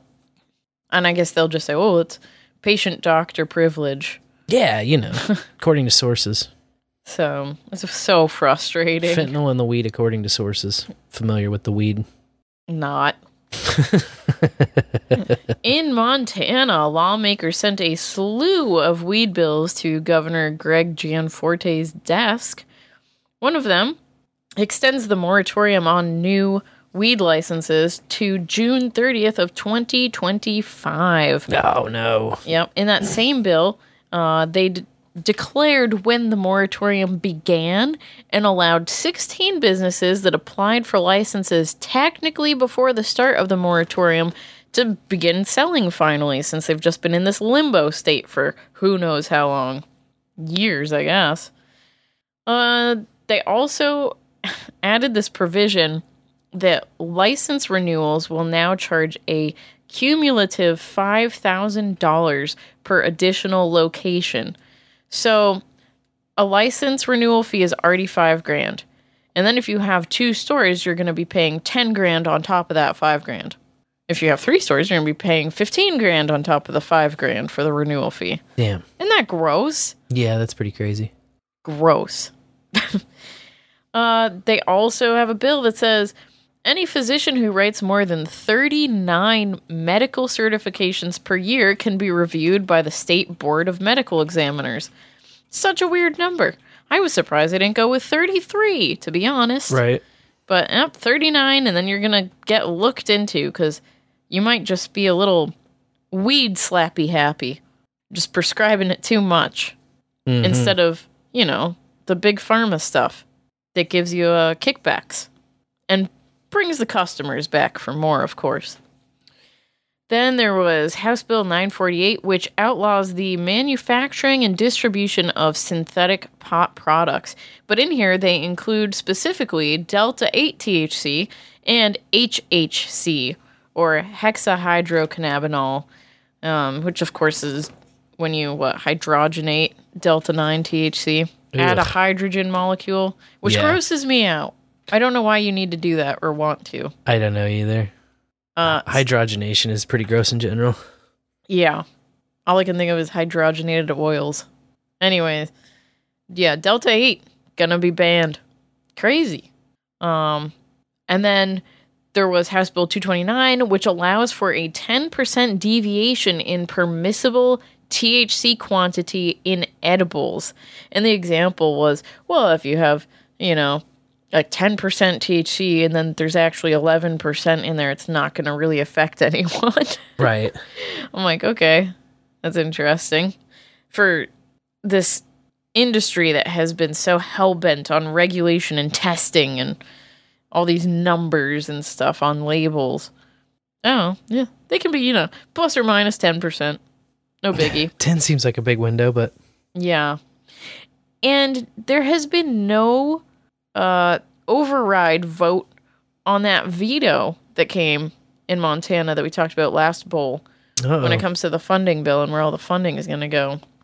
So, yeah, that's still up in the air. I don't know if the legislator, if the lawmakers decided, well, we just ran out of time with it or what, but we'll see. Ohio State received a license from the DEA to grow psychedelic mushrooms for research, Dang. of course. Psilocybin, by the way, Schedule 1 with marijuana. Yep. Just worth noting and reminding everyone. Um, they'll be working with this group called Interstate Incorporated, which slates itself as a mental health and wellness research and development company. My first reaction to that description is oh, these are the people that are going to take the psilocybin studies and turn them into big pharma pills.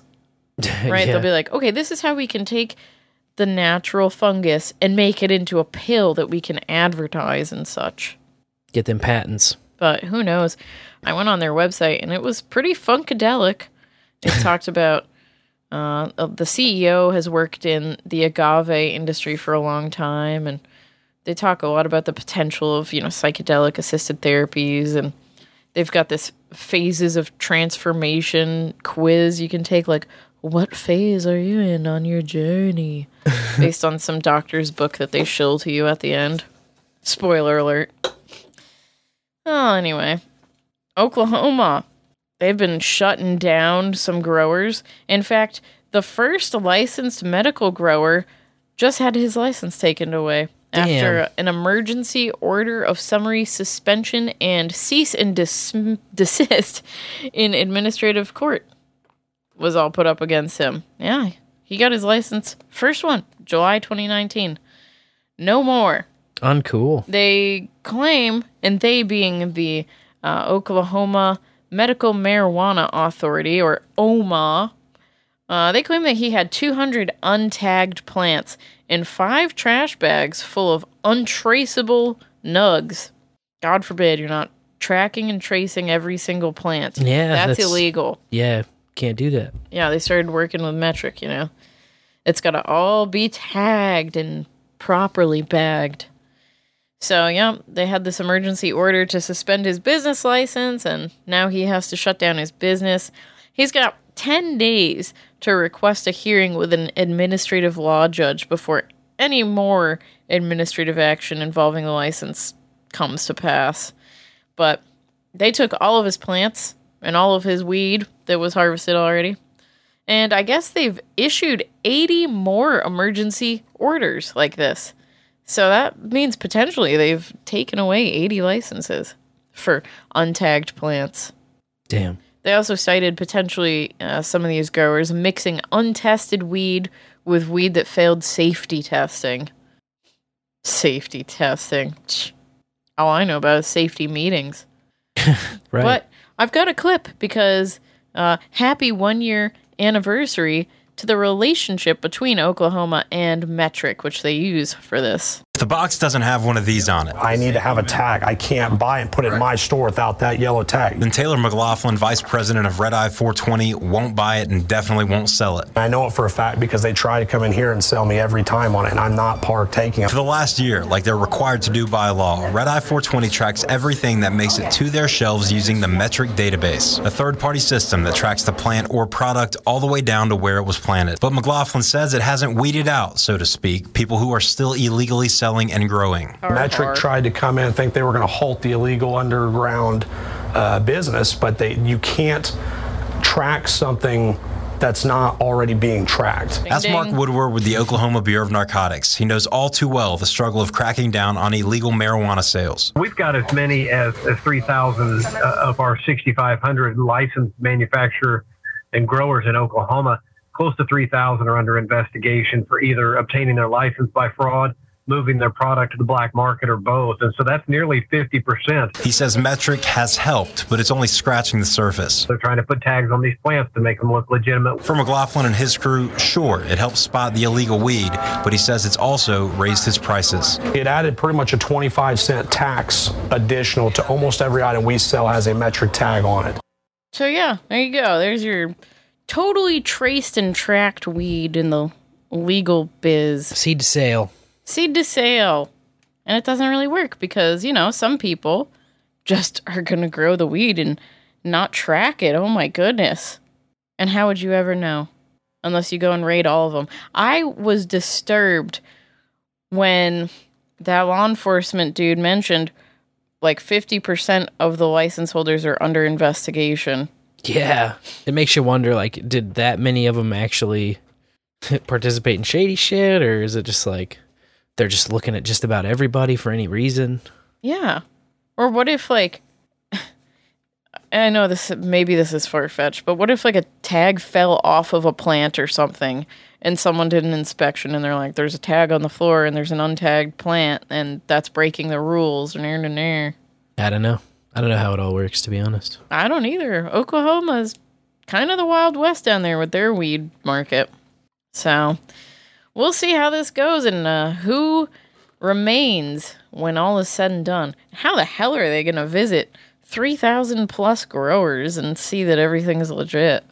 Crazy. It's going to be a task, man. We talked about last week. They did pass a bill that says, hey, they can uh, come search you if you're a grower with no search warrant or whatever. Yeah. And just no knock, enter, check it all out. So that's that's scary. Yeah, I hate that. And that's why the legal market blows. Mm-hmm. Traditional market for the win. In Vermont, lawmakers sent a bill changing pot regulations to Governor Phil Scott's desk.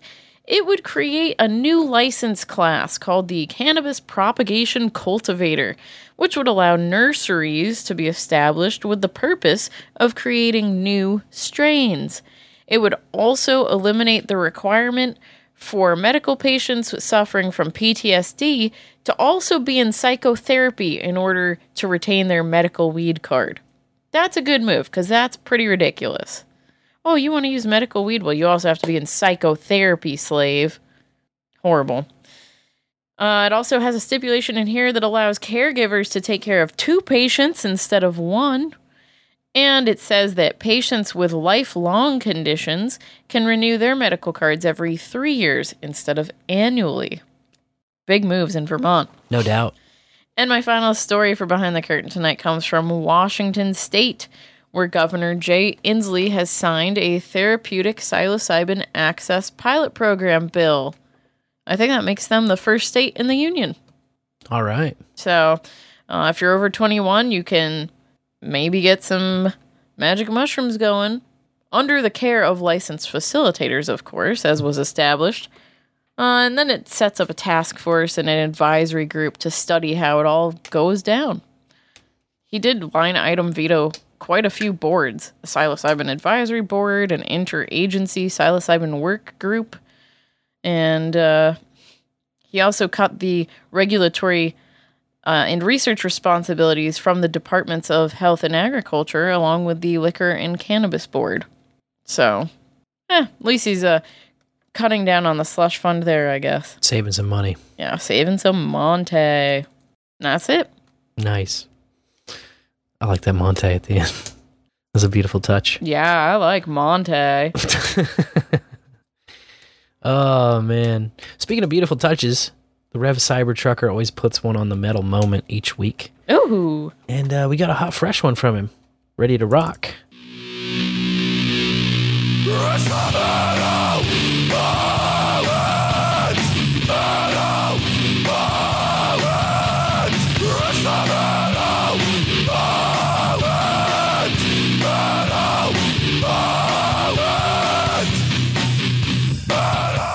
In the bowl and in the morning. This here is Sir Reverend Cybertrucker and Kenny and Grogu with this week's Metal Moment. Continuing with May's mandatory Metallica theme, we're going all the way back to 1984. Recorded in three weeks in Copenhagen, Denmark at the Sweet Silence Studios, Ride the Lightning is the second studio album by Metallica. The album's title, Ride the Lightning, was taken from a passage in Stephen King's novel The Stand, in which a character uses the phrase to refer to electrocution by electric chair. Written from the perspective of the angel of death, this song describes the 10th plague of Egypt. Being track one from the 1984 album Ride the Lightning, this is Metallica, Creeping Death.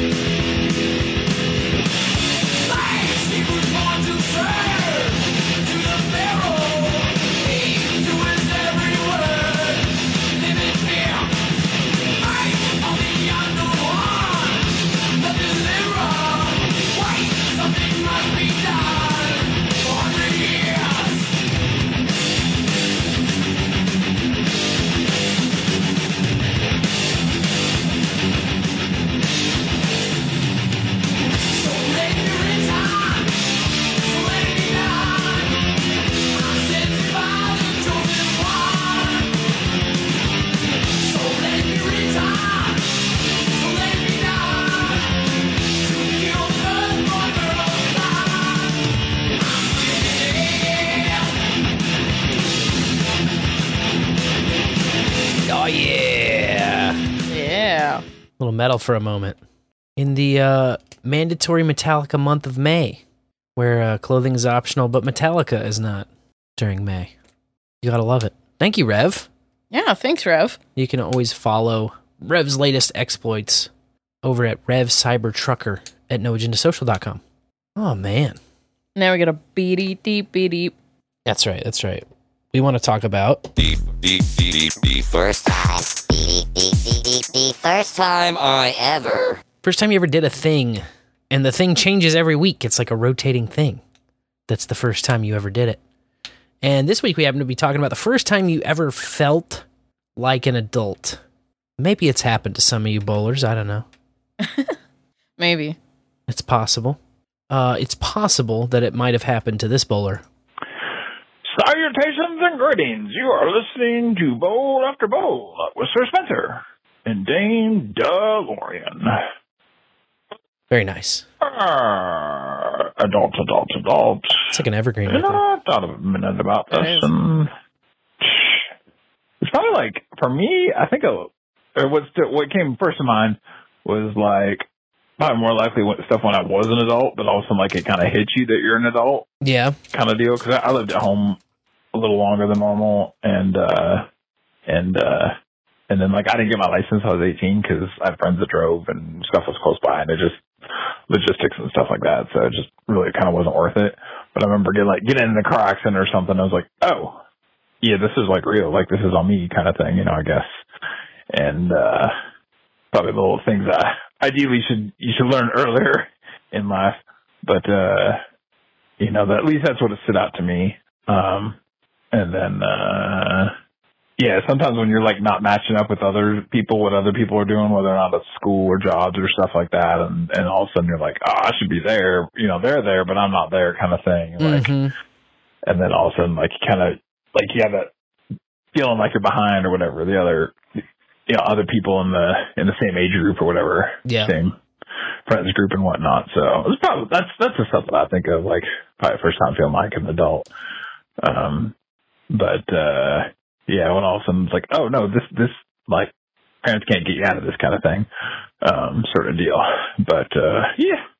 So, well, I'm going to go running on a Tuesday, which Hell means yeah. I'm not going to be doing my normal shorter run, listen to bowl after bowl, listen to this bowl after bowl, which I'd be normally listening to tomorrow because I got something going tomorrow. So, man, it's going to be so weird, you know? Weird. But anyway, I know. we shall.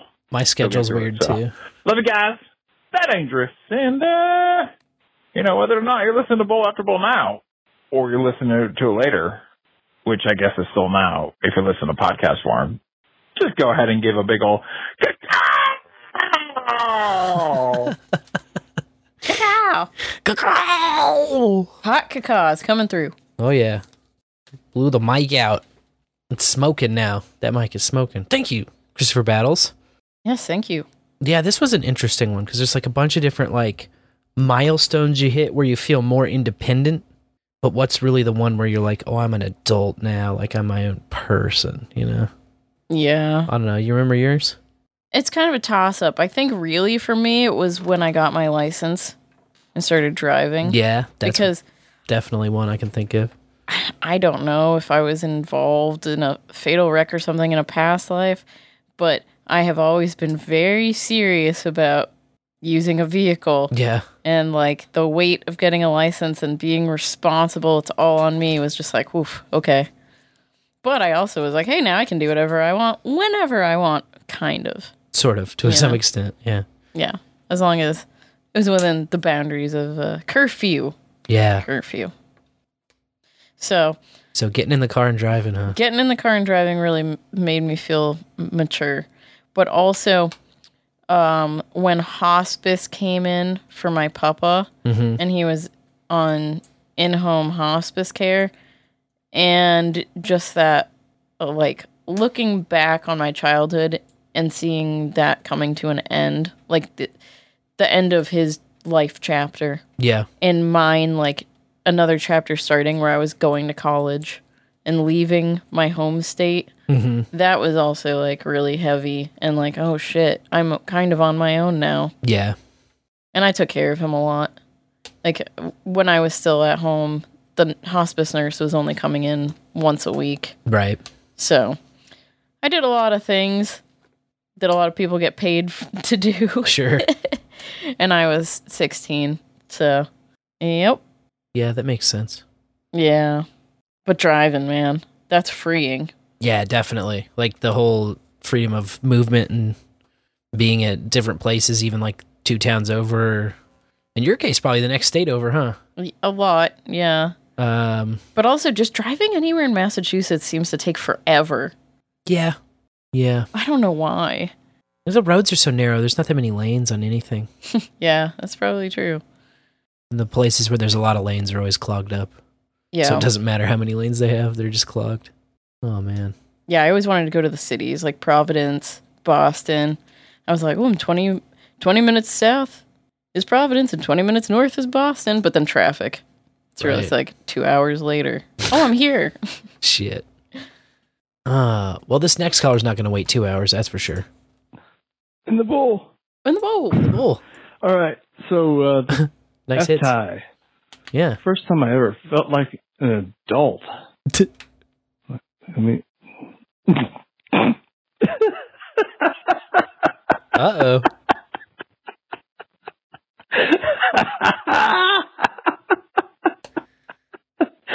felt like an adult. You gotta be fucking kidding me. Wow.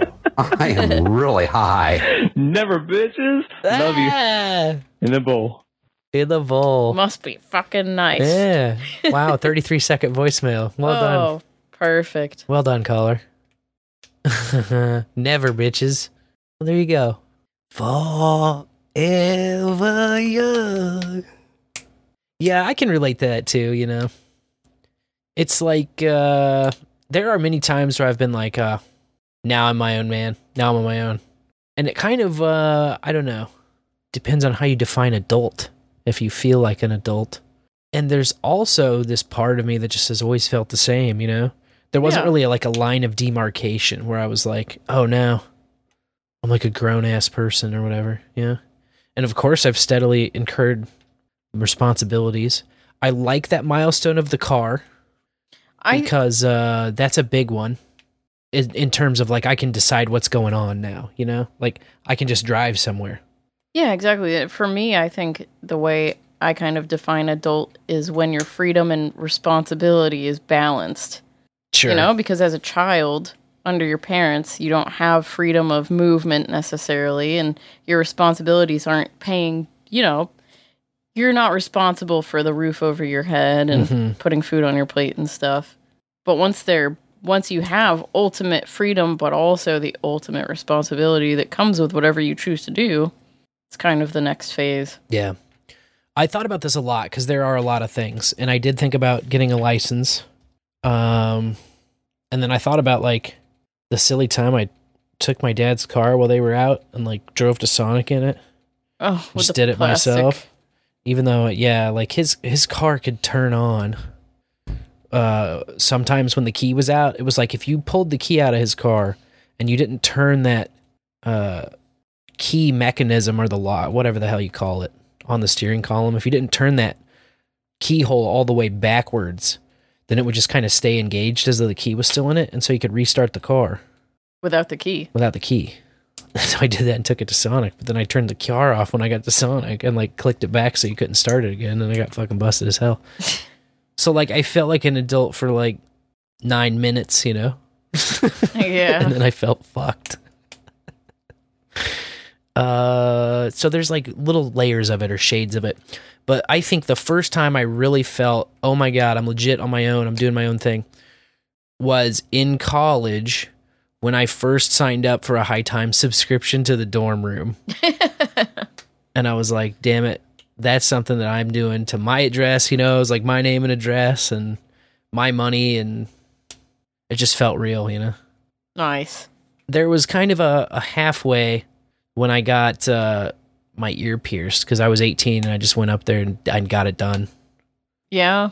Um, so there was that a little bit, but it wasn't as much. You know what I mean? Yeah. Turning 18 was something that I thought of too. Turning 18 is another big one. now you're a legal adult. Right. Yep. You can be an adult, just don't be a dolt. Yes, if you can help it. This next caller is certainly no dolt. Yeah. Okay. So the first time I felt like an adult, I really don't know because I mean, so ever since I was a little kid, you know, knee high to grasshopper, whatever they say, I've always, you know, just felt like a little old man. You know, I'm just, mhm, just do, just did. I don't remember when I first felt like an adult. I got a, you know, rifle when I was seven, you know, and it was just- I cut myself, you know, uh, cutting vegetables when I was three. It just always just kind of been an adult, I guess. Nice. And it, well, I always felt like it at least. Just a little old man walking around, you know, 100 years older than everyone else in class. And, yeah, that's, that's, that's about it. Mm-hmm. Well, there you go, caller. Oh, I love that. Since the beginning of time, I've been an adult. I like that. Oh, that's fucking fantastic. Yeah, I can relate to all of these things, man. Like, there's such a blurry line, you know, between uh, what it means to be an adult and uh, mainly it's like you're taking care of yourself and the shit around you and being responsible. Yeah. And uh, By that definition, I I love the duality here, man, and I love the uh, paradox, man, because uh, I really feel both sides of like, yeah, I've always been doing it, but also like I've never really also done it fully. You know, yeah, there's always that bit of whimsical, like, uh, hey, the universe has me. always. Yeah, the childish. It's more like childlike than childish. you Okay. know? Yes, you're correct. But just that like wonderment Yes. and the magic of the universe still Yeah. like tugging at you because you know that you don't know fucking anything. It's the great mystery. Exactly. But that can also make you wise, like an old person. I think so. Duality. Yeah. Duality. Duality from the bowlers. I love it. Oh, and I love uh, picking a new one. That's my favorite part of the show. Oh, is it? Yeah. I, would have never pegged you as a person that likes picking out the next F tie. Really, I just live for trying to find this goddamn list every week. That's that's my favorite part. Uh, and I know it's around, but I was trying to think of different uh, F ties. All I can think of now, because the bonfire top of mine is first time I ever went to a bonfire, had a bonfire. that's always a nice one. Uh, rolling off of Pop's bonfire, that would be a pretty good one, actually. Yeah, you want to just go with it since psh, the bowl ate the list Yeah, it's around here. God dang it, I'll find it. after the show. Yeah, first time I ever went to a bonfire. Yeah, you can call in and tell us about it at 816 607 3663. Anytime, even now. That's right. Oh man. Well, that gives us one more uh, topic at hand. Ah, fuck it, dude. Let's go bowling. Let's go bowling. My first story for the lanes tonight is a follow up from last week. You remember the rock or whatever that fell into that New Jersey home, went right through their roof and ceiling and made a dent in the floor? Yes. Well, the scientists took it from them at some local university, working with student scientists and whatnot, and they confirmed that it is indeed a meteorite that fell into the house. Cool. And it's 2.2 pounds heavy. Woo. They called it a stony chondrite meteorite, and they estimated its age to be about four and a half billion years old. Wow. That was older than our last caller. Way older, I think. Yeah. Yeah, yeah. So the family says they're planning to keep it in a safe, undisclosed location. And I am grateful that they are doing that. Bonus strike for that. Yeah. That meteorite chose them, chose their house, That's pretty cool. you know? And like, they got to patch up their house. At least they can get a super rare space rock for it. Yeah, at least nobody got bonked about it. I was really concerned that the university or government or someone would step in and be like, oh, this is ours. All right. That belongs in a museum. Like anytime someone finds treasure, gold coins, or artifacts, sunken ships, it's like, Mhm. oh, yeah, yeah, yeah. So, you know, the Smithsonian needs that. Right. So, thank goodness this family is like, nope, that's our rock. It is. Indeed. Pretty neat. Uh, not so neat is when you try to pull tricks on cops last minute because it hardly ever works. Oh no. As is the case for one Colorado man. He was driving 52 miles per hour in a 30 miles per hour zone, and a cop was behind him and pulled him over. And what's he do? Try to maneuver over to the passenger side and then get out of the passenger side door and say, Hey, I wasn't behind the wheel. It's, uh, so they're driving, they're driving, pointing in. You know who was in the driver's seat then? Uh, a blow up doll? His dog. Oh my god. Blame it on the dog.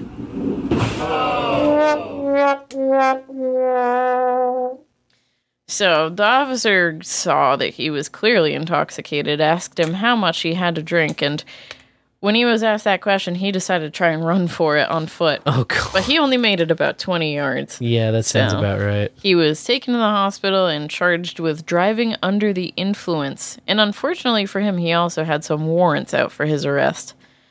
So, whoops. Dummy of the week right there. Yeah. My dogs was driving. I just love to picture of the dog just sitting in the driver's seat, like, well, he, he put me here. I'm going to stay here because I'm a good boy. Was I a good boy? I am a good boy. Like, maybe it even put its paw up on the steering wheel. Yeah. It's like, I'm trying to help you, man. trying to help you. Yeah. he should have buckled in too. Maybe he did. Uh, well, we have had dogs backing cars into other vehicles and stuff in the bowl before. That's so true. If the cop hadn't seen him uh, Switching seats and maneuver over to the passenger side, yeah. Yeah. man, shoot, maybe he would have gotten away with it. They've got these things called dash cams where they can watch the instant replay of your dumbass shifting over to the passenger side. we would have gotten away with it too if it wasn't for your dang old meddling dash cam footage. Mm. In Florida, there's a professor living underwater who just broke a record after being there for 74 days. He's not planning to resurface yet, though. He's going for 100 days as part of an underwater mission called Project Neptune 100. Neat. Yeah, he's a university professor, and um, this has been pulled before by other university professors who were from Tennessee. It was a, a man and a woman staying at the same location he's at. Hot. Uh, I know, right? I was thinking, oh, they, they must have just started like flirting, and they're like, oh, uh, go live under sea for as long as we can. Hmm, don't mind if I do. And if they weren't flirting before, well, psh, by the end of 74 days underwater together, something must have been going on to pass the time. Right. Not anyway, so uh, yeah, he's living underwater without depressurization at a scuba diver lodge in the Florida Keys. And so he's uh, 30 feet under in this lagoon. And he's still teaching classes from down there, doing the old broadcast in a digital studio.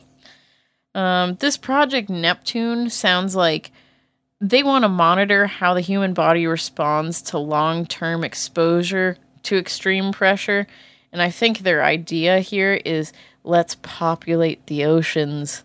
Uh, Let's make rapture real. Sure. Let's put people under the water. No thanks. Dude says he misses the sun. That sounds right. I think you need the sun. Yeah, I happen to be a fan of the sun. Yeah, I'm a big fan. I need that vitamin D. Straight from the sun. Into me. oh. Well, an embarrassing thing happened across the pond for one housing association. They didn't realize that their tenant died for six years.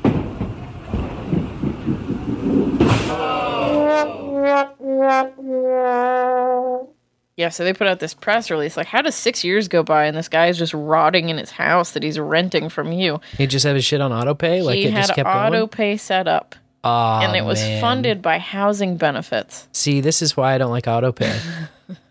I think it's a, a bad idea. You should manually pay your bills every time. It's a bit of an inconvenience, but then if you're dead, you don't keep paying them. Yeah, seriously.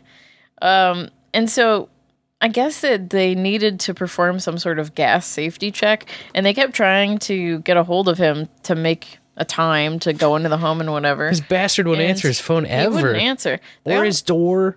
Yeah, they noticed that there was a foot and a half tall pile of unopened mail. Oh my god. Still didn't do anything. And Maybe he's in Tahiti.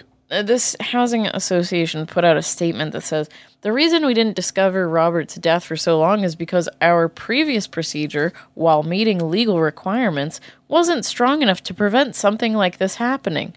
Which is the most vague, mundane thing you could possibly say. Like, well, we just uh, legally weren't in a situation to find him. Right. You know? That's And- a lawyer wrote this press release. Oh, definitely, because now uh, the association has changed its procedures on council tax collection, which now allows them to gain instant access to a home and, you know, discover bodies, which is just great. And it does not sound like freedom at all. Ah, we're your housing association. We will enter when we please. Be aware. So uh, they also said that additional measures will be put in place to prevent similar tragic cases in the future. So one tragedy is reason to take away many of your freedoms and liberties. Who Who'da thunk? It Sounds about right. they, I'm sure they'll fix it with their rules and regulations. but yeah, they said that um, looking around the house, like his glasses were on a TV magazine from 2017, and they don't have a cause of death determined yet. Six years later, I'm not sure how that autopsy is going to go down, but we'll find out. I'm sure uh, we might be hearing about it again. It's pretty gruesome. And if it bleeds or rots, it leads for sure. Which is maybe why this next story didn't make it to the top of the headline charts this week. A driver decided to come to a full stop on a busy Florida highway for a turtle crossing the road. Yeah, you can probably guess how that went down. Uh, car pileup. X Yeah. car pileup. Exactly. Huge multi vehicle crash because you, dumbass, came to a full stop on a highway. This was on US 331. Take note the 33 is in that highway number in Walton County. And there's video of the whole thing because there was a semi behind them that had their dash cam rolling. Oh, God. And obviously the truck could not brake in time and did rear end at least two vehicles. Good news is no one was seriously injured and the turtle survived. I knew it. I knew the turtle was going to make it. Well, it was all worth it. Insurance can take care of the rest. It was all worth it. Ugh, are you kidding me? Quinn stopped for a turtle last weekend. Oh my gosh. I didn't even see what was going on. I was following him back into town, and all of a sudden he stopped and has his. Uh, he just like stopped, and I'm like, "What the fuck?" So I stop and put my flashers on, and then I was like, he hops out and runs over. He's- I see him pick a turtle up, take it to the ditch. I'm like, "Oh man, nice." To save the turtles, maybe not on the freeway though. Just drive over them. Like they'll fit between your wheels. You know, you don't need to kill them. Yeah, but if they keep cross- walking, they'll be in the tire track eventually.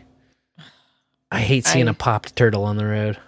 Uh, okay, no one likes seeing a popped turtle, but I would rather not see a bunch of cars hitting each other either or get hit. I'm sorry, but it's, the turtle's going down if I'm behind the wheel. I am not stopping for turtles on a highway. Yeah, well, not No, not on the freeway. Yeah, we were on a country back road. Okay, yeah, country back road, no car behind me. Right. Okay, maybe. But I don't know. It's, it's still a maybe for me. I didn't even see the damn thing. Well, yeah, if you're driving behind them, you just see those brake lights and think, oh shit. Mm-hmm. What what could this be about? A girl's brother also was thinking, oh shit, this week. they were playing in the backyard. His sister was looking for mushrooms, coincidentally, when a stranger came out of the woods, grabbed the girl, and decided to cover her mouth and try making a run for it.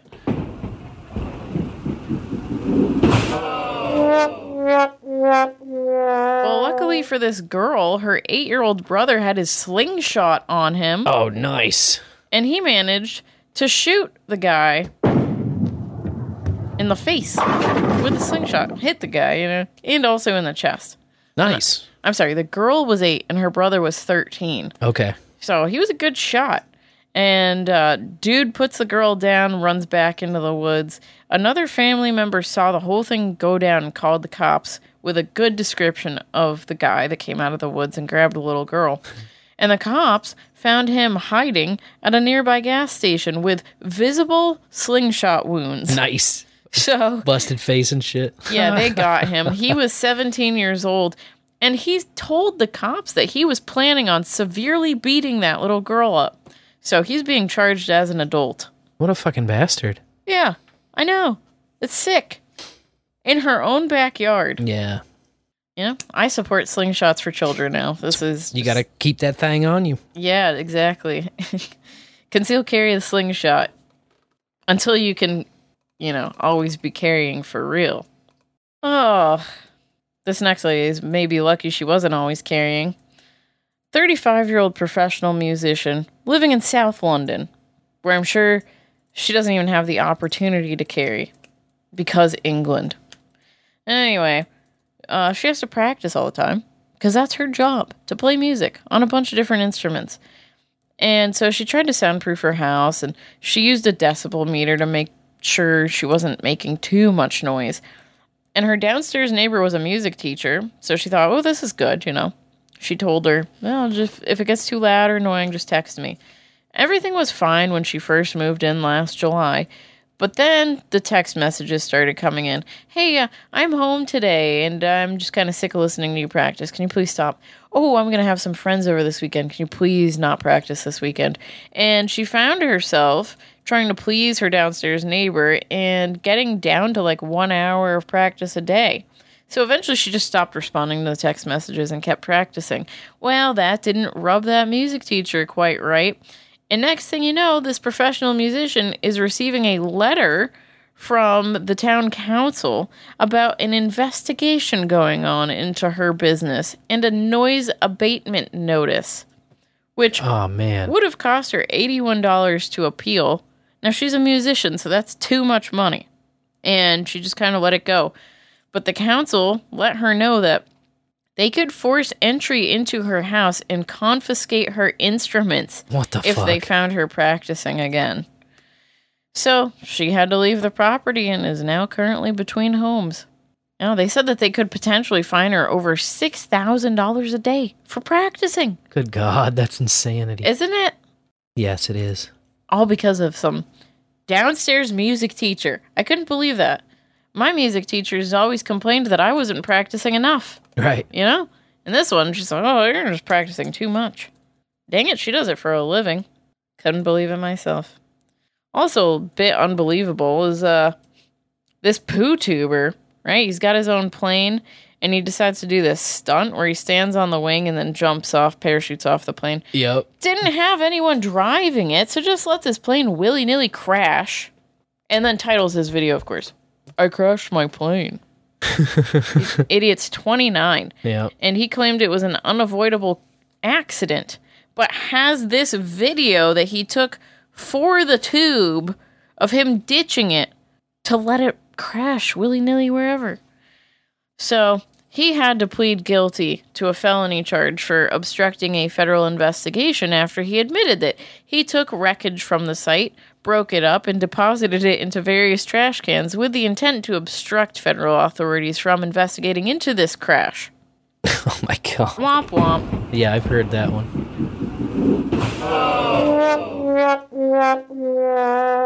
In fact, I think CMike sent me that story. Just doing it for the clicks is the lamest thing a person could say. Yeah. Have fun never flying again, asshole. Yeah. You had a plane. You destroyed it for the clicks. Yep. That's so gross. It's just dumb. This is a mental illness. Yeah, no doubt. Poo tubing is a mental illness. Chasing numbers is a mental illness. Trying to build your following is a mental illness. It's fake and gay. I couldn't believe it. Now he's going to face 20 years in prison. Ugh. 29 years old. Waste. Wasteful. Value for value. It's, it's the way. No doubt. Call it what you want. That's freedom. I don't have to crash a plane to prove anything. And I never will. I would take good care of my plane. Anyways, this uh once again across the pond where people are just messed up. This guy was working for IBM. And I guess the British arm of IBM had this health plan that he was a part of that said if an employee becomes disabled for any reason while working for IBM, they cannot be dismissed, but also cannot be forced to work either.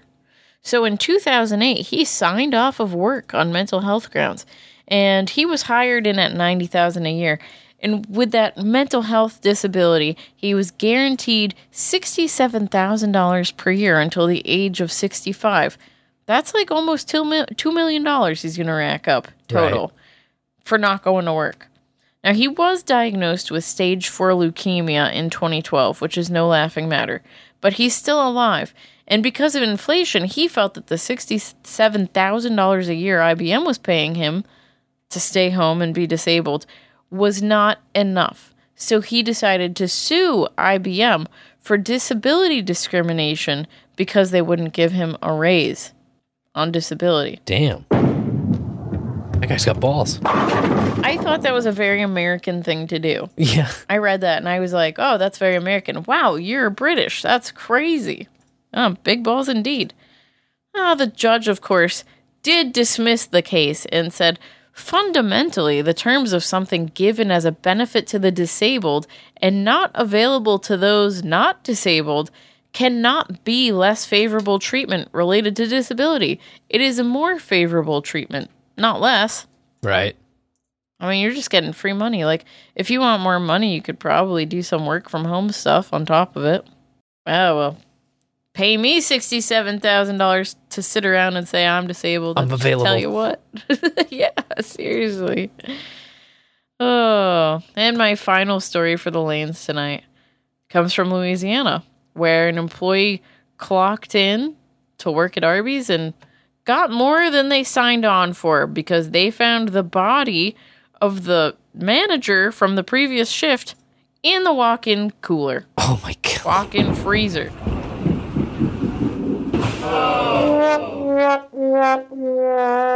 Now, the police captain says that the death appears to be an accident, but they're not ruling out foul play. So, that Arby's is closed. They had the meat, a little too much meat, in the walk in. So, you know, I was also thinking if you nodded off or something in there, I guess you could maybe freeze to death because industry guidelines say that those freezers have to be right around zero degrees Fahrenheit. So, mm, Hmm. I don't know. Very strange. Not what you want to see when you walk into work. No. It's like first thing in the morning, you're just prepping salads, and oh, there's Sally. Oh shit. Start the day with a little police call. No thanks. Yes, thanks. Thanks for hanging out. Thanks for the great lanes, Lorian. The great curtain. You're welcome. Uh, Thanks for having a bowl with us Absolutely, yes. on another Token Tuesday. Thanks for keeping it rolling. Keeping her between the gutters when you can. Uh, but when you can't, hey, there's always next frame. That's right. And uh, we'll be back at it next frame next Tuesday. Maybe a little bit later than 9, but not all the way to 10. Somewhere in there. It's a nice, flexible, stony time. Sometime after DH Unplugged wraps up on the No Agenda stream. Until then, you can count on me to be Sir Spencer, Wolf of Kansas City. And I will remain Dame DeLorean. Till next time, bowlers, may your bowls burn ever brighter.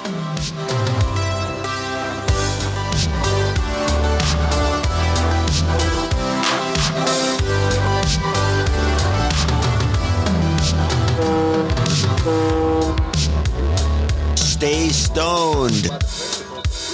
Streaming value for value and weed is an excellent combination. Do you smoke pot? Yeah, dude, you were here smoking pot with me. You're not gonna end prohibition by getting arrested. All cash, baby. That's a, si- that's a side effect of the marijuana poisoning. Why do you think they call it dope? Getting high? I don't think this stuff is working. Not if you were stoned at the time. Bowl after bowl. Bowl after bowl. Bowlafterbowl.com. Bowl after bowl Audible.com.